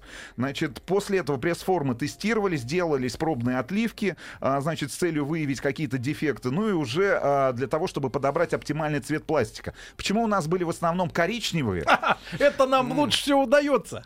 Ну почему? Ну дай сказать. Ну, У нас и пол в деревнях всегда коричневый. У слушайте, нас то- этого цвета завались. Да Нет, нет. Значит, э, посмотрите. Значит, были А там ма- они м- какие малы- были? малые воины. Значит, Ну. размером 60 Малые миллиметров. воины. Было Миллилитров. 8 всего наборов, Восемь. которые выпускались Донецким заводом игрушек. Значит, в первую очередь это индейцы, э, Да. ковбои, пираты, викинги, римские легионеры, э, египетские вон- воины. А ры- и были наборы по... Это по- наборы по 8 фигурок. По 60 миллилитров. Который воплощает в плацмассе. Плацмасса. Ну, то есть вот женщина с, придо- с, с придороги, так будем называть. Когда солнце, знаешь, жарко печет, плюс 45, уже неважно, как говоришь. До воды бы добраться. Мне нравится. А, Итак, друзья мои, э, ковбойцы. От компании Louis Marks and Company. Первые наборы появились в начале 50-х годов. Изначально в размере выпускались 60 миллиметров. В а, в Советский Союз перекочевали всего 7 наборов. Я уже сказал, это ковбои, индейцы, пираты, викинги, римские легионеры, египетские воины и рыцари. В них было по 8 как раз фигурок в каждом наборе. И 4 набора а, высотой 150 миллиметров. Если вы помните, неандертальцы, варяги, дозорны и пехотинцы. В них было по 6 фигур в комплекте в каждом. И вот как раз они и продавались э, по цене от 50 до 75 копеек. Э, по, э, за набор из 8 маленьких фигурок и по 25 копеек, я так понимаю, за каждую фигуру э, в большом наборе. Здорово. Э, с э, высотой 150 миллиметров. Что касается истории компании Луис Маркс. Появились эти наборы, действительно. И ведь, э, э, если мы вспомним наше советское детство, почему э, ну, так были популярны эти самые индейцы и ковбойцы, и почему, на самом деле, любой советский мальчишка готов был отдать все для того, чтобы стать... Финемор Купер. Да, стать обладателем конкретно именно этого набора. Потому что, ну, не очень реалистичные для советского нашего детства Так. были выполнены сами фигурки. Качественно. То есть они, а- они действительно Детализированы. детализированы, и а, было похоже на то, что главные герои сошли с экранов а, фильмов, которые как раз, Митича. да, как раз в тот момент появились в массовом прокате в Советском Союзе. И вот этот подарок, который был сделан к 60-летию Великой Октябрьской социалистической а, за это, революции за в конце ковбой. 77 года, он вызвал настоящий фурор в советских магазинах, которые занимались продажей этих самых а, Тим с интересом э- слушает. этих самых Да. Наборов, которые Я были слушаю. родом из Соединенных Штатов Америки. Ага. Мы просто не представляли. Более того, ведь я уже говорил, что мы получили оригинальные пресс-формы. Размеры наших наборов 60 миллимет- м- м- Миллиметров. миллиметров. Ну, Сколько миллиметров. это, по-вашему, американец? Значит, 60 миллиметров. Но У вас мы, же нет мы миллиметров. измеряем миниатюры в миллиметрах почему-то. Да ладно. Все, Серьезно? Да. Есть дюймы, но милли- миниатюры в миллиметрах. Это, Да. именно, именно, это именно те оригинальные Дикая формы, страна. которые в самом начале производства были, которые были впоследствии переданы на заводы в Гонконг и в Тайвань, которые тоже производили для всего мира. Ну, представляете, да, масштаб бедствия и масштаб заработка в компании, а, оригинальные Так, наборы просто в цвет-то не 50... Да, сейчас я скажу. Потому что в 56 Коричневый. году изменен был размер в тех же Соединенных Штатах Америки с 60 миллиметров они уменьшили до 54. Это Что надувательство, ка- цена-то что, та же. что касается цвета именно советских а, Да. значит, наборов этих самых Коричневые. фигурок. Значит, почему были коричневые, а впоследствии черные? А Потому что какие? изготавливались из Гитлера. полиэтилена. Разного цветов были. Потому что впоследствии в Советском Союзе появились наборы, которые были а, выпущены из ПВХ, и можно было встретить как раз ковбоев, индейцев, пиратов и викингов в оранжевом, голубом, зеленом или красном цвете. Ребята, А, если вы цвет кожи если, если вы встречали, если вы встречали такие наборы, обязательно нам напишите. форму. Плюс 7 967 103 5533. Что касается истории уже самой компании. Значит, успокоившись, завоеванием мира, имея 12 заводов, крупнейших по производству, огромное количество лицензионных производств по всему миру, лицензий, которые передавались для локальных производств той же самой Германии или Великобри- Великобритании, в конце концов, в 70, э, там, в конце 70-х годов, как раз перед передачей а, лицензии и пресс-форм советскому правительству и внешнеторговому объединению советскому, а, компания начала процедуру банкротства. Сначала ее купила, значит, другая американская компания, значит, э, Quarter э, Quartz. А, а впоследствии а, банкротил уже компанию в начале 80-х годов один из банков, который а, и выступал основным кредитором предприятия. Сам Луис Маркс ушел из жизни в начале 80-х годов. но С и долгами? а, ушел, я так понимаю, не с долгами, потому что один из его сыновей стал венчурным инвестором. Они продали, они продали за 54 миллиона долларов. Но они продавали как раз уже в тот момент, когда компания тер- терпела серьезные убытки. И, в принципе, они-то вышли с- в плюсе. А вот те люди, которые приобрели компанию, они, а, значит, давайте так, похоронили. Похоронили сам бренд, похоронили огромное количество игрушек, огромное количество разработок и лицензий, которые были у компании. И сегодня все эти игрушки с настоящим, а, значит, оттиском а, Луис Маркс Toys или Луис Маркс and Company очень ценятся у коллекционеров. Что касается советской уже, наверное, истории. История, значит, в 94 году попытались в Донецке реани- реанимировать это производство. Появились наборы, которые были локализованы там на английский язык, на украинский язык, на, на русский язык. А как они Появили- локали- ну, локализованы? Они же молчат. А, Имеется в виду описание и сами коробки. То есть, э, я так понимаю, были предположения, что товар будет востребован где-то еще на других рынках. Но в 97 году и в начале 98 года, сразу после э, кризиса в России финансового, производство было закрыто. Ну и предприятие, я так понимаю, сегодня не существует. Спасибо, Рустам Иванович, товарищи, до завтра. Берите зонты. Еще больше подкастов на радиомаяк.ру.